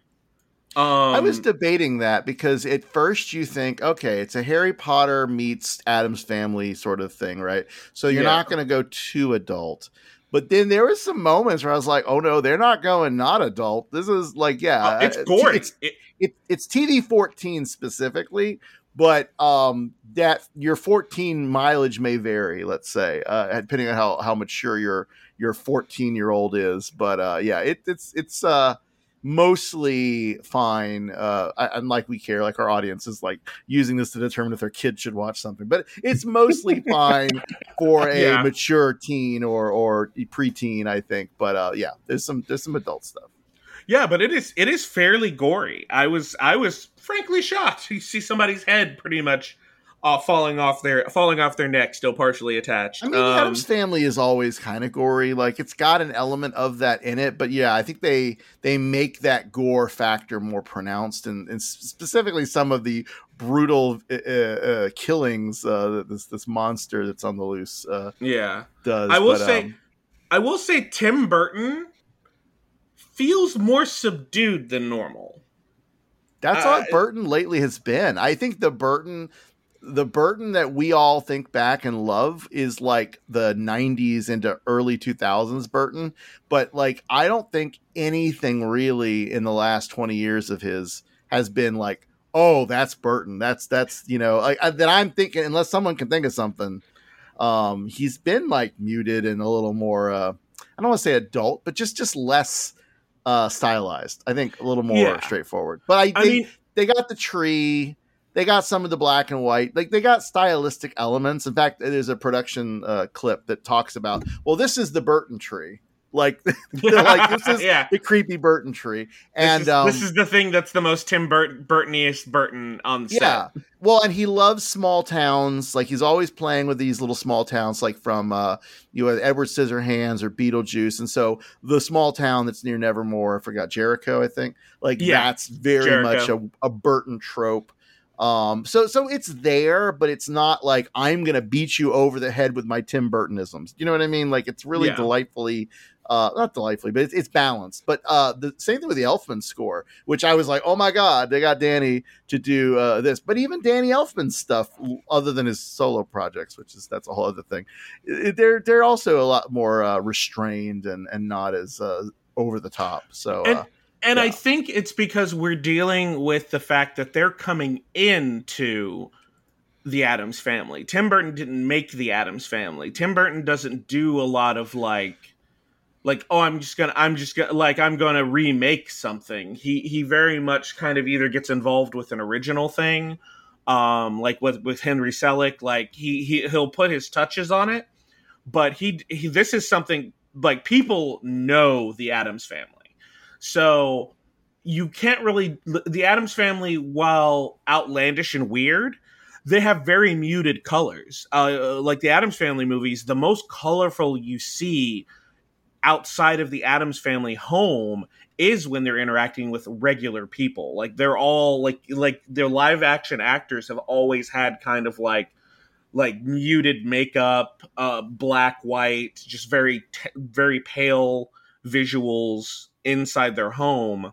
So if you want something that feels Addams Family ish, uh, all like all of I do love how they incorporated all of like Wednesday has a special made uh, uniform because the uniforms are usually like purple and black. So hers is just all it's like various shades of black um her room um there her roommate's very colorful and or- color oriented and Wednesday splits the room perfectly down the middle to the point where she darkens the already gray, gray floor. So, so like I love the like- dichotomy. I love the very wicked, uh, uh, popular sort of era uh, roommate situation that they have Yes. at Shiz or whatever. Uh, Uh, yeah.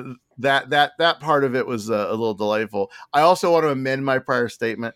The last Burtoniest Tim Burton was Charlie and the Chocolate Factory. And not that that was successful whatsoever, but maybe that was the moment when he realized maybe less is more, you know? Yeah. And he uh, like and like I said with his writing and every I don't think has he done a TV series? Ooh, that's a good question. I don't think he has. I went looking before the episode and and I couldn't I couldn't find anything remotely and he only I think he only directed 4 episodes um of this series. But uh yeah, I think this is his first TV series with his name attached to it. Um, no, okay. So he did. Um, he he was director on a couple other things early in his career. Wow, Mhm. including uh, Alfred Hitchcock Presents. Oh. Um, but uh, the last thing. Oh wow. Okay, so you know what it is. The last thing he did that was television was Stain Boy back in 2000, and it was there were web shorts, there weren't TV. Uh, Wikipedia's lying to me, but he did some other stuff. Family Dog. I guess he was involved somewhat with he, the he was uh, Beetlejuice. exe- he was executive producer of Family Dog and the Beetlejuice cartoon. Yeah, but I mean, no, I think you're right. This is this is the most television uh that he has done uh ever. So yeah, this Yeah. is uh yeah, he's executive producer. I mean, he his his his mark is on this for sure. I, I'm wondering if it will persist into an, another season or not. Um, I also sit there and think, why do I always assume that Burton has done Addams Family? And it's because, like you said, they kind of, kind of, they kind of marry together in a lot of ways. The the sort of the muted, the black and white, the sort of gore, all that stuff. Uh, but Barry Levinson was, uh, I believe, the uh, previous Addams Family's like uh, main director, and his style is also kind of in some ways similar to uh, Burton. So uh, Okay.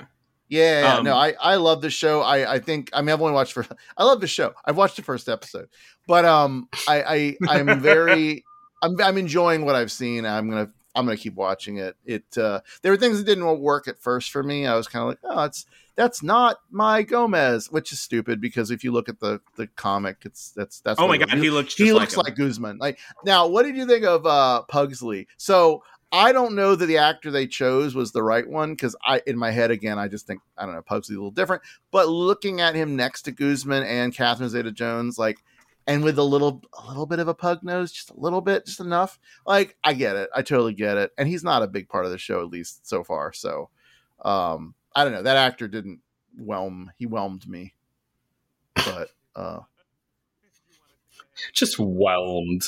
he just whelmed. Um, so overall, uh, it sounds like you guys are enjoying Wednesday on Netflix so far. I have not started it myself, but um, I, I, I, you know, I loved the movies, the uh, the the '90s films, films. Um, but I've never been a huge Addams Family person, so I'm kind of up in the air whether or not I I want to start Wednesday. But you know, I, I'll probably give it a shot. I added it to my list on Netflix of uh, things to to watch, and maybe I can take a break from going back and binge watching The Amazing Race now. So So, Uh, are you, so you're saying you're going to start watching it Wednesday? may, uh, maybe I will put it on my calendar for Wednesday to start watching Wednesday. Okay, good. So that is Wednesday on Netflix. Check it out. So far, so good from uh, the podcast here. All right. So last topic swings over to me, and I want to discuss something that just came out. Literally, just came out the day before this recording.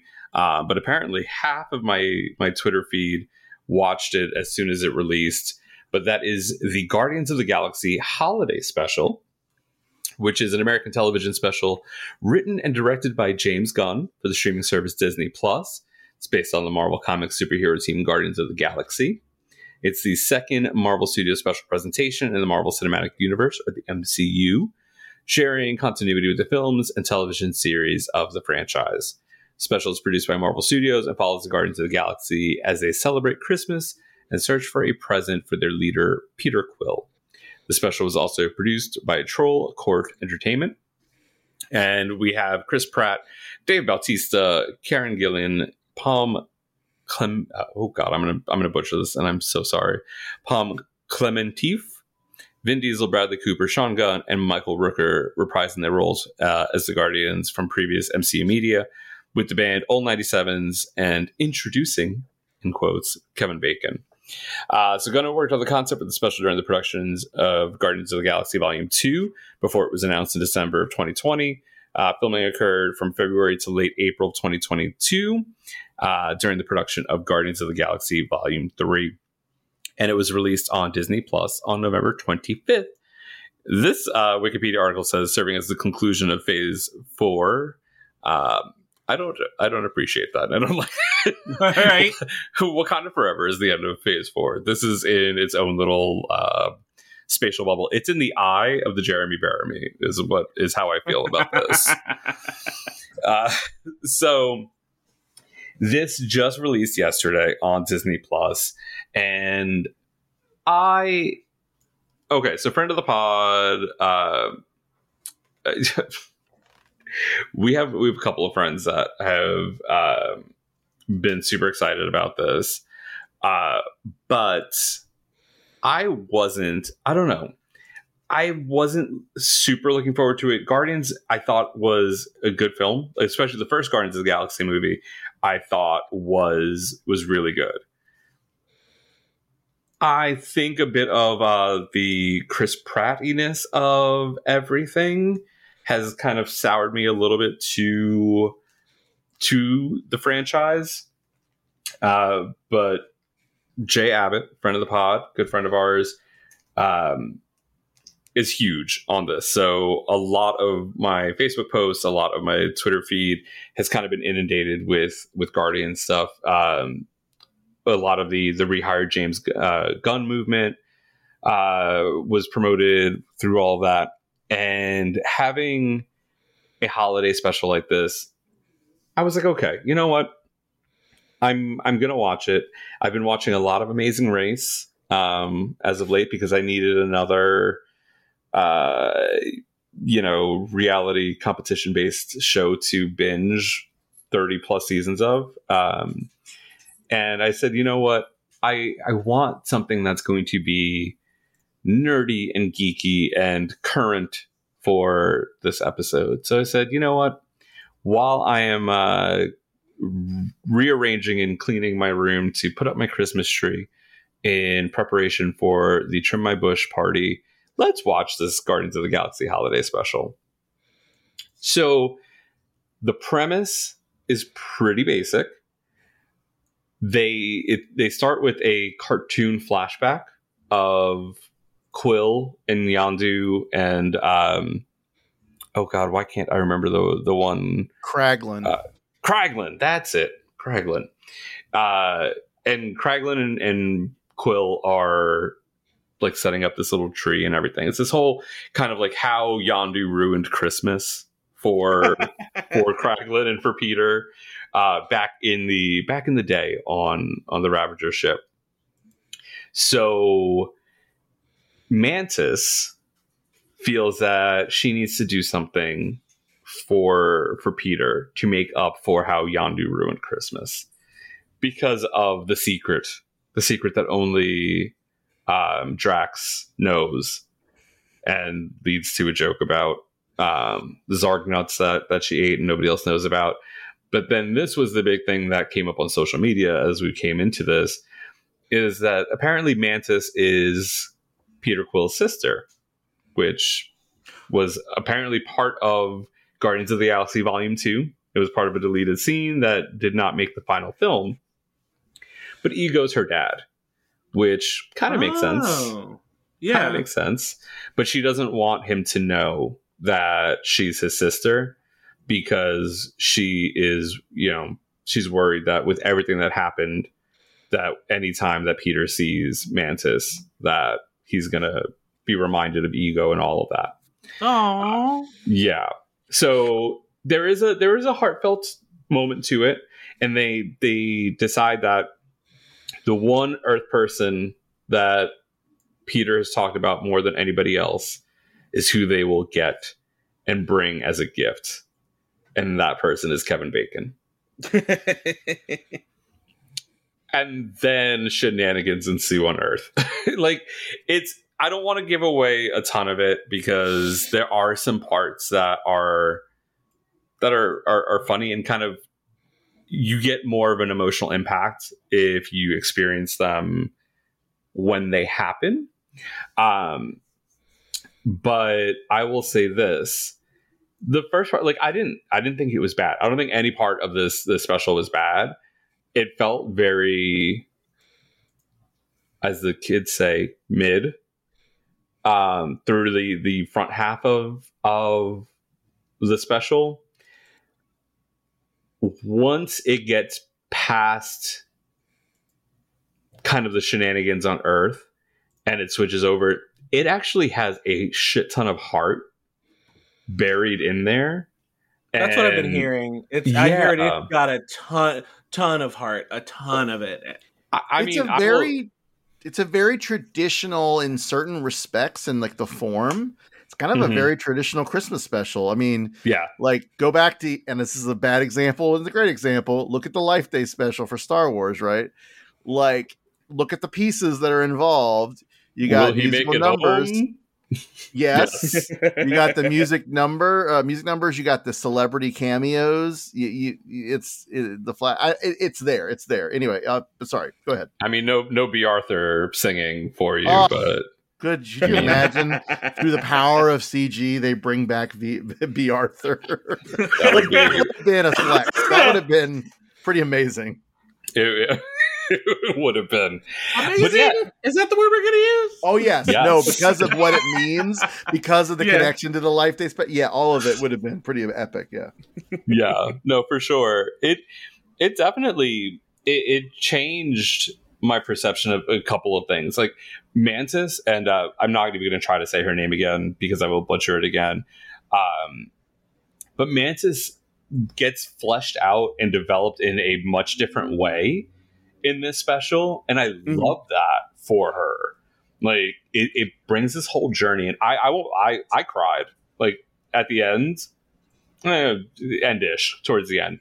Um, definitely, definitely, just I I I lost it because it it hits on it hits on the theme of family. It hits on like feeling alone and being alone and and um, the kind of the way that the way that the past couple like the Guardians movies, the Thor, the last couple of Thor films there's been a, a uh, an odd balance to the seriousness or the heartfelt tones compared to the light moment. So we've talked about it in like Love and Thunder. Um, it, it always tends to skew more to the funny haha, and this I think James Gunn found a really good balance of being able to deliver the jokes but then when it came time to really kind of putting in the the heartfelt message that it, it it all worked and it all kind of blended very well um and then like some of some of the gags of like when they were passing out gifts and there's one point at the end where I think Groot hands out a bunch of gifts to like each of them, like to Nebula and and, and Quill and Mantis and Kraglin, and they're all of these like clay scenes of like, Like different diorama, escapades. right? Yeah, Yeah. like if you were to put them together, like it would have like formed a, a storyboard. Uh, and like Kraglin's is like ridiculous because it's it's so ridiculously meta. It's Kraglin holding a uh, a clay Kraglin holding the clay Kraglin holding the clay Kraglin. It was it was this whole weird thing, and it, it I mean even some little things of um uh Groot I am Grooting and having a conversation with Peter where he's like um you know, I guess, you know, oh, I, I, you know, you thought this was a bad idea. I saw you wheel him out in front of everybody. Like, there are these little zingers that happen that just make you appreciate the work that that James Gunn has done to to put together this movie and that these actors put into um, making these things come to life. My real issue is Drax. Drax has changed so much, and I'm not one of those. I'm not one of those fanboys that's like, oh my god, why did they do this to Thor? Thor in the Dark World was so much better than Thor in Love and Thunder because he's a serious character, and these are all comic book characters. I don't know where the fuck anybody on the internet gets that these people are like from fucking Macbeth, and they need to have these deep, serious tones to them they're fucking comic book characters. But the way that Drax has gone from like I know Drax is a, a killing machine, kind of. They they've amalgamated different parts of Drax the Destroyer from the comics because there are a couple there are two different Draxes, if I'm not mistaken. There was the the the human whose family was killed and then he was like body swapped into the Destroyer. I, there's a lot of Drax backstory that doesn't necessarily get ported into the films, but the fact that he's kind of become this like just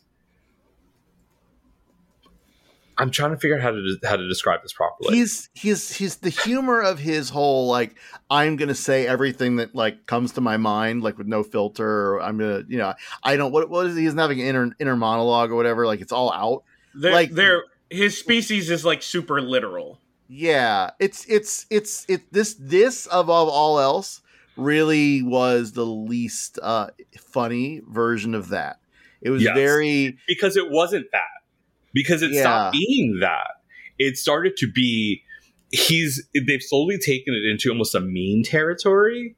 yeah. Like him just like him, you know, like the whole thing with him and Mantis in volume two, where like it's just it's I yes, I hundred percent agree with you. This is the worst version of Drax in all of the media that we've seen him in so far. And it's just like there's a, like a disregard for for for life. Some of the bits with Drax were funny, like when he was like, um, "How am I supposed to follow the rules if you don't tell me what they are?" Like, I I thought that was was kind of funny, but It's, It- it was- it's it's not good when this special is 75% Drax and um and Mantis. When Drax Yeah, is not well- as successful humor wise because that's that's been the role like you said he's kind of been relegated to is yeah he's the badass he's the muscle but he's he's he's the joke most of the time I the funny part about it is I don't I didn't necessarily mind it when he's almost a straight man to Mantis because Mantis has this weird comedy to her oh that isn't like Yeah. Childlike, but originally kind of felt naive and childlike in like volume two, and they've actually given it nuance in this special, and that's what I love about it. So to have Drax kind of be um, uh, had had they dialed it back a little bit and made him more of the straight man, I think it would have been great. Um, their their whole thing about like the the candy cane and the the the little funny little the- man the funny The little elf. man on the Yeah. on the lawn. Yeah, like that was fun. Like those bits were were good. i just love them going to a probably a gay bar it looked like a mixed but let's just go with a gay bar Oh yeah, and and and just having like this like I don't know like 30 second montage of them getting drunk and partying like dumb but just delightful in in in that's that's what we want to see with Drax. We want to see him doing dumb shit or or or muscle stuff. But yeah, like there's just too many things where he's like mean and just saying What- like the whole I didn't get the whole actor thing other than it's the dumb joke oh actors are horrible people. Like that Well, was that's a such a- running. that that kind of became a running thing because even um, Nebula, was, yeah. she's like, "Oh, I guess all uh, all actors aren't assholes or aren't pieces of shit or whatever." And And it was was like, just such a weird, like out of nowhere, and it, it didn't. It to me, it didn't service anything. But I do want to agree a thousand percent. This episode, this little little nugget, it, it works so well for nothing else but uh, Mantis. Mantis, Mhm. who is such a Mantis and Cosmo, which I Cosmo also got a lot "Oh of great screen time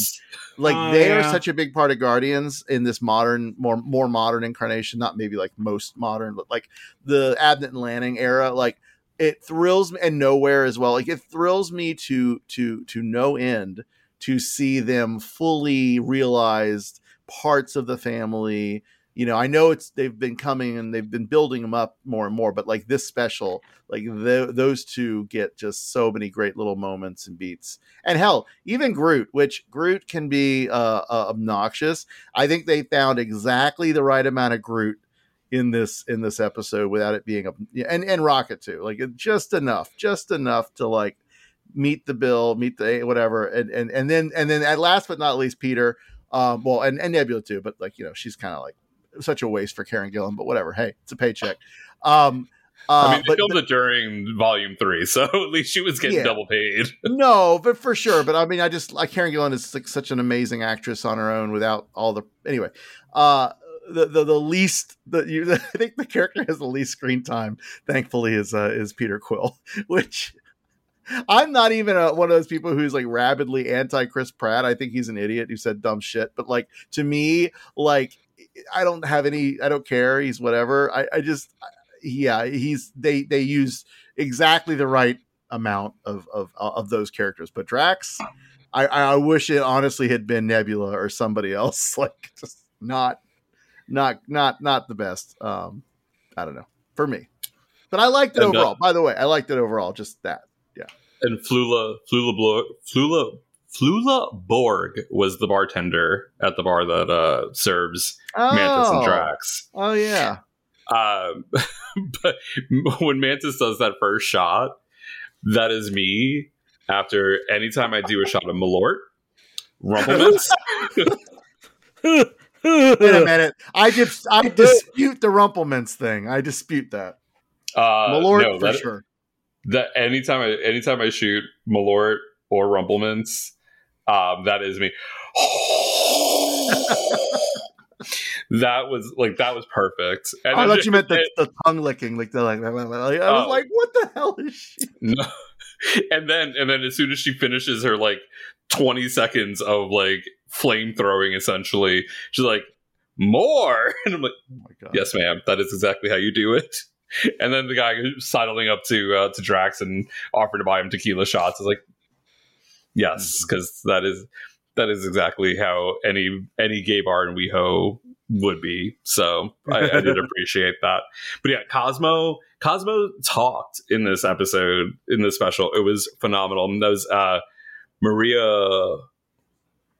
Bakalova. I don't want to call her baklava. That that would have just been wrong. Uh, but the, when Cosmo Cosmo is being bossed around by Rocket and then straight up refuses to to keep working until he gives uh, until Rocket gives him treats, and I was like, that is everything. It was just it was adorable and done so well, and the fact that Cosmo is being incorporated into more Guardian stuff, like I just think that's that's awesome. Uh, and then a uh, a voice only uh, cameo by Kyra Sedgwick as well. Oh my god, the closer! I was, I was, I was hoping she showed up in person at the house, or but that wouldn't that wouldn't have worked as well. But the fact that they brought her in, I just, I was so, uh, that the, so for those of you who don't know, the closer is just one of those shows that uh, is near and dear to some of our hearts, and Kyra Sedgwick just does not get enough uh, love for how amazing she is, other than being an amazing Mrs. Kevin Bacon. But so, yeah. uh, and then the old 97s were the band that was on um, on Knowhere, and uh, apparently are friends with uh, James Gunn. So when they they put together the the music, he reached out to the old 97s to record the song and then uh, be a part of the special. But I, you know, it's a it's a 45 ish minute uh, episode it does give you the option once it gets to the credits to skip the credits to go to the post credit scene, which is a lovely addition to um, to Disney Plus streaming. I, I, I say that because I don't watch a ton of things that have that option. Uh, I totally missed that too, and I just sat there and fast forward. oh, were you casting or you using like the the no, TV I was app? in the in-app in-app thing. I thought I just missed Oh. the little little whatever, and I'm glad both with Andor and with this. I'm so glad that I was like, just in case, just in case, and oh my god, uh, yes, so great. I, I'm, I'm sitting there the whole time like, this has got to be a joke, and I don't want to spoil it, but this has got to be a joke. It's so obviously a thing you could do, and and then they did it. So yeah. yeah it, it it was it was adorable um like i said I, if, if you have keep an eye when the credits start in the first minute or so uh because it, it the for me on my my samsung tv in the disney plus app it gave me the option to just skip the credits and it went right to the post credit scene which which was fantastic. But i it's definitely worth the watch. Um some of the some parts may be a little like oh well this is just kind of whatever. But it it there was a touching scene that led into more backstory and just I did not expect to feel that much warmth from this special. And I'm glad that I did, and I'm glad that I watched it. So um, I definitely recommend it. I haven't, I did not watch uh, Werewolf by Night yet, so I need to still go back and, and watch good. that. Oh my god, watch that. I, It's I so forget that it was a thing. Like it's not. I, I don't go into the Disney Plus app all that often, um, unless there is a, a currently running show. But I'll have to go back and watch it. But I did. I did appreciate this one. Um, and and again, I in my mind, it will not be the end of Phase Four. It will be in the the dot of the eye and the Jeremy Bearimy, which is where Janet's birthday is as well. And um, and, and I, I think it was a nice little a nice little holiday treat for um for this time of year. So go check it out. Disney Plus, the Guardians of the Galaxy Holiday Special. Um, we call it holiday special. It's just a Christmas special. Um, let's let's be completely honest. Holiday is just here used to try to make it seem less uh, Christian, I guess. Hey, that's become a topic that's come up a lot recently, especially because like um, here in Chicago, the one of the the L cars and it changes uh, over the course of a couple of weeks, turns into the holiday train, and then there's also a holiday bus, and it's all lit up and decorated, and uh, it's like just call it what it is. It's a Christmas train. You know, you want to you want to say holiday as if it's going to be cater to more than just uh, you know the the Christian holiday of Christmas, but it's not. There wasn't a Hanukkah bush. There was no menorah. I did not see uh, anything for Kwanzaa. I don't know what the, the the holder of the candles for Kwanzaa is. I don't want to misspeak there, but uh, overall, I think it was enjoyable. The only thing I will say, and this kind of will be a, a, a, a different tangent. Uh, Brian, you had mentioned like you know you're not a rabid anti Chris Pratt person. I'm not for the most part either. I will say this, especially with everything that's been happening lately. Um, the shooting at Club Q, the attack on trans America, you know, trans people throughout America. If you are part of a group, you're part of a church that is uh, very, very strict and very vocal about their anti-LGBTQ stance, and you don't denounce it, your silence equals complicity at this point. You know, and it's it's a tough thing to swallow because you try to separate the art from the artists, and you can't always do that. Um, Letitia Wright is another one. Like it, it was, I was very conflicted going into Black Panther, and we'll talk more about this in our Black Panther episode. Um, but I'm also not going to take away from the work that everybody else in that film did. Evangeline Lilly, you know, is another person who was spouting anti-vax, you know, stuff. I'm still going to see Quantumania because there are other people and there are other stories that are being told, but it is it is difficult. And with the way that um, uh, a lot of certain people in this country, right wingers, uh, far right extremists, are are taking aim at the LGBT community, eh, it gets a little bit tougher to sit by and just be okay with it. So it's trying to find that balance of separating the art and the artist, supporting the people that you want to support, even if it inadvertently supports somebody else. It, it, it's a tough call. And, you know, if you're out there and you're listening and you choose not to support these films or the, the specials because of things like that, know that that is absolutely valid and absolutely your right. And just, um, you know, make sure that you are you are following your conscience and your heart for all of that. So that's just my little my little take on the Chris Prattiness of, of it all, which sucks because I, will- like him. I will say, if you want to get like the latest on his words, go there, there's a. Uh, and by the way, I'm not defending what he said. This is an important distinction here.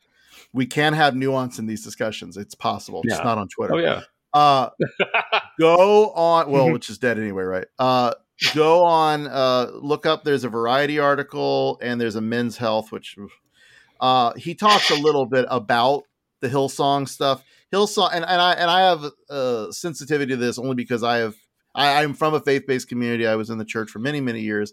I have a lot of friends in the faith based community still, though decreasingly, to say the least. Uh, at least as actively, whatever uh, and and and you know, there's a lot of amazing people in the church who just are uneducated or they've been misled by the church and yada yada yada. So it's it's it's it gets messy really quickly.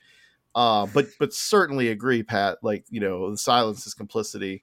Uh, you know, calling out our friends and family for supporting organizations that have led to where we're at is is is not. It's something we all should do in our own lives. But um, anyway, so long story short, there is updates on the Pratt Hillsong stuff. Uh, he does talk very straightforward about you know not being anti-LGBT LGBTQ. He he not being a part of Hillsong. Anyway, all of it like he's talked somewhat recently. Uh, and all I'm saying is like I just when it gets murky like that to me, it's one thing if it's like a Kevin Spacey or uh, Evangeline Lilly to some extent, where they are actively like saying dumb shit and need to be canceled or put in a corner, whatever, right? But when it's like this association thing, you're like, okay, now hold on here. Before we get the pitchforks and the and the torches out, let's really get to the bottom of the issue and and really try to judge correctly. And it's hard. It's so hard because there's so many perspectives, and it is such a such a damn important issue, especially you know in light of this stupid another shooting like it, it anyway all i say is just do do your do your research i did my research know, do look into it and make your call right? And then you know you can have these discussions with people hopefully not on twitter or facebook or any social media and actually have like a, a good adult nuanced conversation right? So this is this is this comes up a lot in my life and I, i'll talk about it's my one up. Trying to find the middle path between the extreme mob pitchfork mentality of some of the things on like Twitter a lot, but the other social media, and getting to the root of the real problems and the real issues and and like the space in between is so hard, right? To find. So, and again, I'm not defending Chris Pratt. Dude, probably an asshole. He he uh he stepped out on what was her name? Anna? Is Anna Paris? Yeah, her he name? brought, Anna Faris. Anna Faris, sorry, who I love, I absolutely adore. So whatever, fuck him. But like, you know, just just when you are getting on the, you know, on the like, ah, this guy, just be aware that life is so messy and come harder to pin down than we do in our hot takes online. And it's just, it's just, it's just, it's tough. So I don't know. Well, for sure, and and it's it's not necessarily you know what I'm I'm referring to is the fact that he is faith based or or maybe now is I don't whenever you find your your faith is is your own journey, but there are other churches, there are other faith based organizations where you maybe don't have that same reputation, don't have that same that same take. So, and, and, and again, it's tough. I watched it. I'm, you know, like I said, I'm going to go see Volume Three when it comes out. I, you know, I can just have that little bit of a, a feel of um, maybe that guy sucks. and again, it sucks because I did really enjoy Chris Pratt, you know, for for a while, and I don't think he was bad. I, I will say this outright. You know, a lot of the Letitia Wright stuff that came out and and happened as Wakanda Forever was being filmed. You know, it it really soured me to her as a person, but I she fucking killed it in Wakanda Forever. And you know, again, we'll talk more about that at another point, but it, it's sometimes there is sometimes a point where you have to separate the art from the artist and you can sometimes take comfort in in enjoying things. But that's enough of that for right now. That that's our, our serious moment for for the podcast. Was that our, So- our was that our social was that our social cues micro episode? Yeah, There we There, you go. go. There we go. uh, so yeah, Guardians of the Galaxy holiday special. Go check it out and uh, tell us what you thought. All right, let's get into some one ups. Uh, Eric, why don't you give us your one up?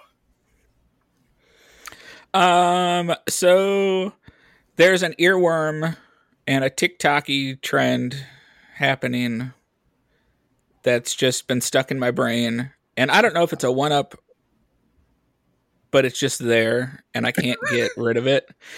Um, which is uh, Meghan Trainor's Made You Look. and I like Megan Trainor. I don't dislike her but this song was made for nothing other than the TikToks. And I kind of look all right. I kind of find it catchy and I find myself pulling up the video frequently on YouTube. So I guess I like it. Uh, but I haven't learned the TikTok dance yet, so I'm not fully crazy about it. But yeah, Do you often learn one-up. tiki taki dances? I do not. As an elder millennial, I, I do not do the, the tiki talks. Uh, I'm sorry, sir. They have changed the the title to geriatric millennial. So Oh, no. What does that make uh, old or young? I don't know. Gen, Boomer. Gen Xers. No, You're I old. am not a boomer. You're old. You're just old, buddy. Hey, listen, You're I not, even one on of the, those. you're not even on the social. You're just old. I was one of those. I was on a tiki taki dance uh, myself recently. I just want you to know, uh, I have moves like Jagger, literally because Jagger is ancient. Oof. Oof. I was gonna say you're not making a good case for yourself, sir. You're not making a good case for yourself. Oh, wait till you see the video. It's, it's it makes the case for me. It's, it's Oh, I saw it. Oh, I was well yeah. aware. Your your your Christmas gift is me not commenting on the video. I was worried though, Eric. You were talking about the earworm because, and in TikTok, it's so fast. But like uh, the one that BJ shared with us uh, uh, about uh, oh, candelabras, Oh yeah. that one still comes up on TikTok quite a lot. it is, uh, oh god, you can't get that out of your head without Clorox. It's horrible. Yeah, but I got my Gucci on. I could have my Gucci on. I could be in my Louis Vuittons. I made you look. uh, yeah, I I made you look by Meghan Trainor is uh, it's one of those that that just kind of pops up randomly, and it's. Did you? was- I think her she had her brother do one as well. I I don't know. It's it's a very interesting life cycle for Meghan Trainor. I don't. Her album got buried by one of the big, the biggest album of the year coming out the same day. So at least she's got a tiki taki dance. Yeah. That's. I mean, the I'm, I'm still trying to figure out the only one, the only part of the bejeweled one that I I know uh, the Taylor Swift tiki taki trend that's going on is the, the shimmer, the little the, little shimmer fingers. That's about all I got. ah, Eric doing tiki taki dances in his room. That is his one up. Because I I'm telling you, even though they're not out there on social media, he's doing them in his room. Promise. uh, oh, Brian, what is your one up? So, I I've discovered somebody who I should have known about a while ago, and I'm sad that someone probably actually on this show has mentioned them, and I just didn't register. But uh, I've discovered Ziwe. Have we talked I don't about even know who that is. She is fantastic. Oh my God, BJ, Her show is I'm BJ, oh So. Ziwe. y- You and Ziwe have so much in common besides just the color of your skin, baby. Let me tell you. Here it is. you, buddy, you saved it. I was literally. No, no, no, no. Take that off. Take that off. Well, but no. See, this is the thing. Oral was about to materialize No, listen. from Here's the thing. thin air. It- it- it- and I would wouldn't that be amazing? By the way, I'd love to see him right now. No, BJ, you you your sense of humor, which is so specific, is such a specific flavor that I for years did not understand, and and and I had such a I still struggle sometimes. But Oh! Ziwe is the first comedian I have heard who just it is it is you. You're uncomfortable, but like not not- take social out, like just like the little like uh pushback in, a- in a good way on like Oh, no, I know- microaggressions. Like like Ziwe is I I just I just had this uh, epiphany and I was like, "Oh my god, this is this is amazing." Now, she is I will say a little Watch the- did you watch the Bob the Drag Queen Of little video? Course. Okay, of yeah. course. Oh my god. Uh, I, Harriet I Tubman went would like a- beat Spider Man's ass. that was that was delightfully like nerd, nerdy and deep deep cuts. I Can love you that. fist, Can you describe fisting in relation to politics? Did you see her interview Michael And then Shea? you, Like, no. You so so I I am I am uncomfortable comedy is tricky right? Because there is a certain fine like a sweet spot right? Uh I watched the sketchy queens with Jinkx and uh Liam or whoever and there is some great uncomfortable comedy in there and and it, it is it works and then it really doesn't. Like so it's really hard to dial that in right? Uh but Ziwe and the editing whoever does the editing on her show oh my god like so perfect. It's it's just it's it's almost like uh in that like sort of surreal like ridiculous whatever but it works just so well with her with her delivery and and like uh her her pushback on these characters making them feel incredibly uncomfortable about, about their own past and things they've said or the like my favorite's the little chiron they put underneath when they say something Yes. and then they totally use that like take them out of context and just put like it's just so smart and i love it so much and it is it is it is touching on things that I have been wrestling with and dealing with over many years in terms of race and and and understanding my privilege and understanding all of the things if you've listened to the show for a while, it's been a journey, right? Thank God, thank Oral. I always credit Oral for for starting me and really helping me push me down this path. But like it, it does all that in such a funny, postmodern, uncomfortable way that is just ah, it's it's chef's kiss. So good. Uh, so Ziwe on Showtime. I know most of you probably don't have Showtime. Go on YouTube. YouTube has a lot of the best clips. She Um, actually has she has a TikTok page. I've actually seen her. I've seen her on TikTok. Yes, TikTok, Yeah. Instagram, and she did a YouTube series. She's done a lot of stuff uh, already. Nigerian American, um, still pretty young, but like my God, such an upcoming uh, superstar that is just ah, I can't. uh, That is the best one up I think I could ever give this audience. Is just go look up Ziwe on YouTube or TikTok or anywhere, and and and you're welcome. And she was part of Yearly Departed, uh, the Amazon Prime special. Uh, she was Kamala Harris in our, our Cartoon President, that series.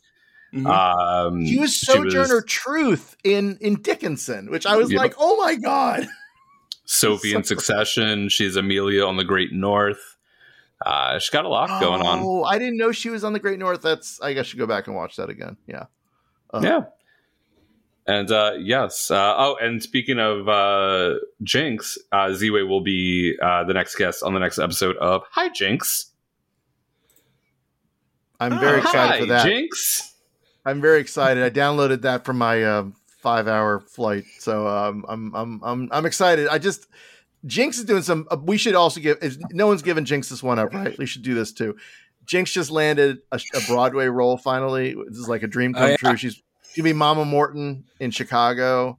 I mean, she Uh, should be Velma, but they aren't ready for that. No, they're not, of course not right. You're, you're right though. You're totally right. Um, but like you know, Jinkx is just killing it. Screen, Sketchy Queens, I would say go watch it if you have WoW. Uh, like go go watch it. It's it's got some real gems, but then it's got just sketches where you're just like, God, I wish I could get the last five minutes back of my life. It's so bad. So you you, you know, Was, mileage was. Sketchy Queens uh, was the the WoW Present show her prize for winning All Star Seven? Oh she, my she god. released a duet with uh, RuPaul, and Got blue hydrangea. the proceeds go to a charity of her choice. Not the blue Oh. treatment. Not the blue treatment. not that anything but that Not not not not the not the remix compilation track. oh, record a song with RuPaul. Mm-hmm. Okay.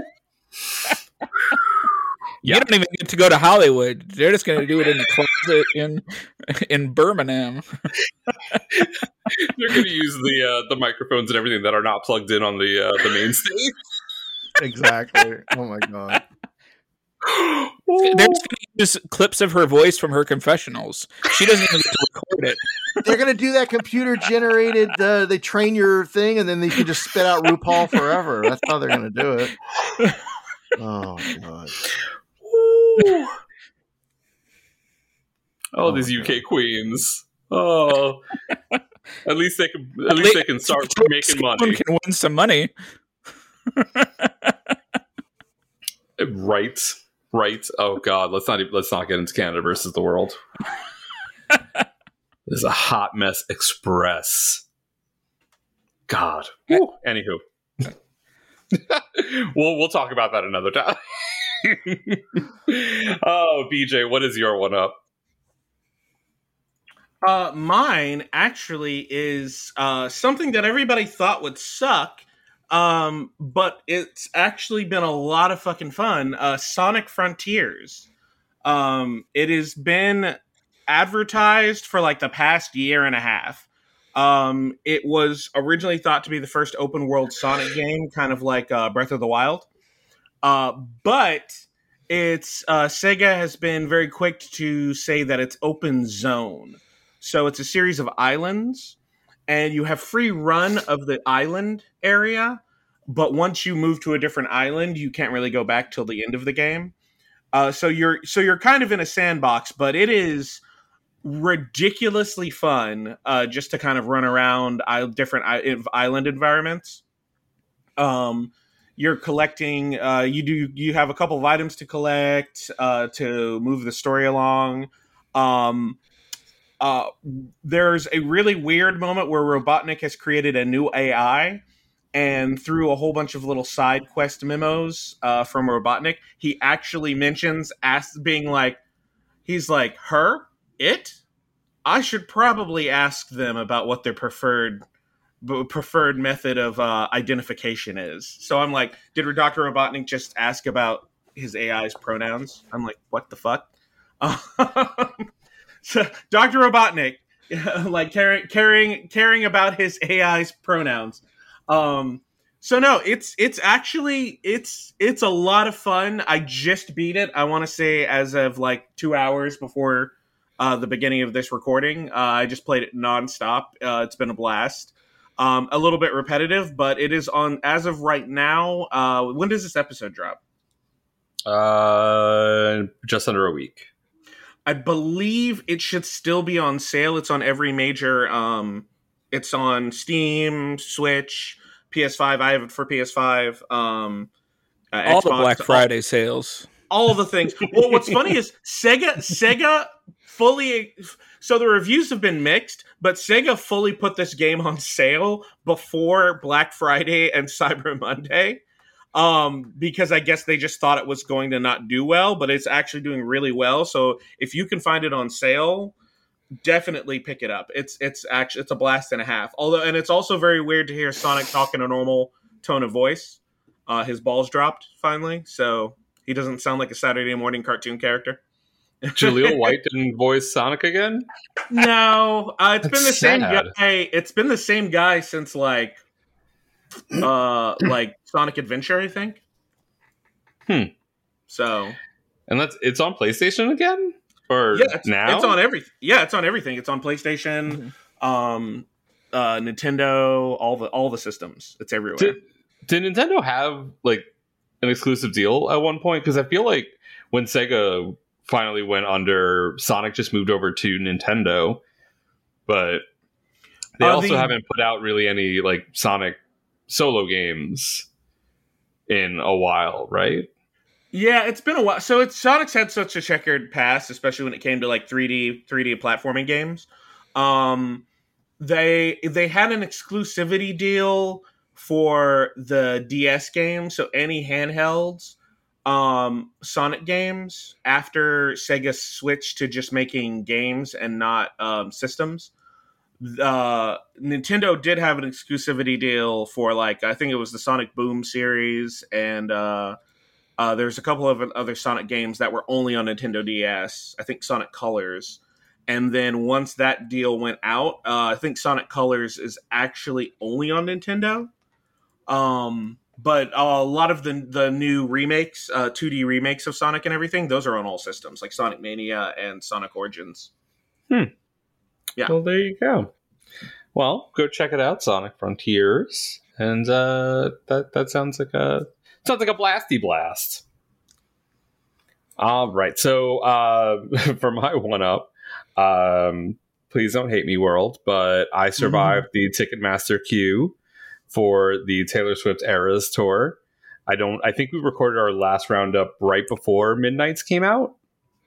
Um, Midnights is a pretty damn good album, breaking Spotify within the first five minutes of the album being released. Um, she was the first female, uh, first artist, first female artist to take all ten spots of the Billboard Hot 100 for the first time in the chart's history. There was not a man present in the top 10 of the Billboard Hot 100. Um, just breaking records like crazy. Apparently, for the pre sale, the verified fan pre sale, they only sent out 1.4 million codes on the Monday before the uh, the the pre-sale, the Tuesday pre-sale somehow 14 million people ended up in queues on Ticketmaster, causing the site to crash. And at one point, um, Ticketmaster paused the queues. There was a two hour pause for uh, one of the Chicago shows, the one I was in line for. And they ended up pushing back the West Coast uh, pre sale by a couple of hours to try to figure it out and get it all together. But uh, I was able to secure nosebleed tickets. Last time I saw Taylor Swift was in 2018, 2019, one of those two. I think mm, I don't remember. I think 2018 uh, on the Reputation tour, and um, I was in like section 100 with decent, like with on, with only paying like 125 a ticket, something like that. This time around, I, I spent about the same, and I'm in the 400s at um, Soldier Field here here in Chicago. So, hey, I'm gonna still get to go and see her. So I'm excited to see what is uh, what that show is going to be like. But my actual one up is a special that is on YouTube, free to watch, um, by Matteo Lane called The Advice Special. Uh, if you are not familiar, Matteo Lane is a uh, now a a comedian, a stand up comic. Um, a super nice guy. Actually, yelled at me at DragCon um, during a panel that I was I was attending uh, back in God, what was that? That was 2019. Uh, DragCon New York City 2019. It was at the comedy and drag panel with Daniel Franzese and Pandora Boxx and Matteo Lane, and uh, I was taking pictures because uh, we had our press badges. And he yelled at me to just to, to, stop taking pictures and just enjoy the moment. And then he saw that I had a press badge on, and he was like, "Oh, never mind." Um, so that was entertaining. But the special is uh, was recorded at the oh goodness uh the village underground at comedy cellar and he comes out and asks the audience if they have any questions or need any any advice and um the there is on his tiktok there is a clip from the first question that gets asked and it's about uh this guy who's sleeping with this this dude in his building um, and the advice that he needs is that the guy who's sleeping with uh, doesn't speak English, and uh, in a message said that he wants to get closer to his wife, and how should he respond to that? And uh, part of the the response is uh, he goes, "You respond with ha ha ha. Wait, no, ja ja ja." Uh, um, uh, hasta mañana or something like it. But the fact that he like he doubled back and just ja ja ja was made it all worth it. And like that, the fact that within the first couple of minutes, like we go into that that that whole piece, it just really well done. If um, if you follow him on social media, you know that uh, a lot of his stuff is is comedy and uh, going to Italy and eating pasta. Uh, there's no pasta involved, but there's a lot of Italian and uh, and and just hilarity in this uh, 35 minute special. It's a it's a fairly short uh, show, but it is on YouTube and it's free to watch. So anybody, regardless of streaming platform, can go and enjoy this stand up special, and I highly recommend it uh, for your viewing pleasure. So that's the advice special by Matteo Lane on YouTube. And with that, dear listeners, we thank you so much for hanging out with us on this episode. Uh, don't forget to check us out online at flameonshow.com and at patreon.com forward slash flameonshow. Um, we'll be back soon with more podcast goodness for your eardrums. And uh, until then, Bobby Bye.